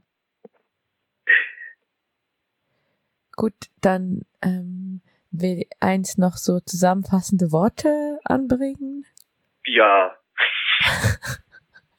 ja gut, David, hau mal raus. ja, also wir haben jetzt am Anfang diesen Text vorgelesen, äh, den ihr bei Inmedia findet oder bei barrikade.info, was bedeuten soziale Freiheit und Solidarität in Zeiten des pandemischen Ausnahmezustands. Und ähm, dann haben wir den Text vorgelesen, es hat auch echt fast eine halbe Stunde gedauert. Ähm, dann so ein bisschen einfach, glaube ich, viel darüber gesprochen, ja, was, ähm, was, was verstehen wir über Ausnahmezustand überhaupt? Ist das jetzt ein Ausnahmezustand? Was bedeutet der? Dann gab es so ein bisschen so eine Intervention äh, ähm, von einem Beitrag am Telefon, der uns gesagt hat, wir sollen da ein bisschen mehr auf die Metaebene schauen. Und dann sind wir noch ein bisschen anders weitergegangen. Und was haben wir denn gefragt uns eigentlich in der zweiten Stunde? Worum geht's? Was steht auf dem Spiel? Genau, was steht auf dem, auf dem Spiel und ähm, ja, ich glaube, wir haben echt da super viele Aspekte angeschnitten zumindest und ein paar mehr und ein paar waren einfach nur so angeschnitten, aber auf jeden Fall, ich fand es ein ziemlich großes Rumgeeiert, aber fand es auch äh, ganz nett auf jeden Fall. Und ansonsten glaube ich jetzt zum Ende kamen wir ja noch so ein bisschen auf so Ausblicke hin, also zum Beispiel an diesem Stichwort der Solidarität, ähm, dass es vielleicht dann doch noch was anderes beinhaltet als das, was jetzt ähm, der Regierungsappell zum Beispiel ist. Und insofern würde ich sagen, kann man sich zum Beispiel diesen Text ähm, auch nochmal reinziehen, da steckt halt eine Menge drin. Ich würde einfach den letzten, ganz letzten Absatz nochmal vorlesen. Da steht einfach nur, deswegen möchte ich mit einer offenen Frage enden, deren Antwort ich durchaus nicht parat habe. An wen denkt ihr wirklich, wenn ihr euch den Weisungen fügt, den hegemonialen Mediendiskurs reproduziert, die vermeintlichen Notwendigkeiten hinnehmt, auf Kritik verzichtet, den Widerstand scheut und den Standpunkt der moralisch Überlegenen einnimmt, mit dem ihr zu beurteilen können meint, welches Verhalten in der aktuellen Situation wirklich gut oder schlecht ist, wie weit reicht eure Solidarität und welche Qualität ist eure Vorstellung von sozialer Freiheit? Das als offene Frage jetzt vielleicht noch von mir zum Schluss. Da bleibt doch nicht mehr viel zu sagen. Der hat es auch schon überzogen. ja, dann in diesem Sinne, wir werden jetzt den Rest der Stunde den Coroni Megamix von den Quarantäne All-Stars hören. Es sei denn, niemand anderes hat einen besseren Vorschlag. Nö, super. Gut. Raus. Dann gute Nacht. Ja, gute Nacht euch. Und wie man neuerdings immer sagt, zum Abschied, bleibt gesund.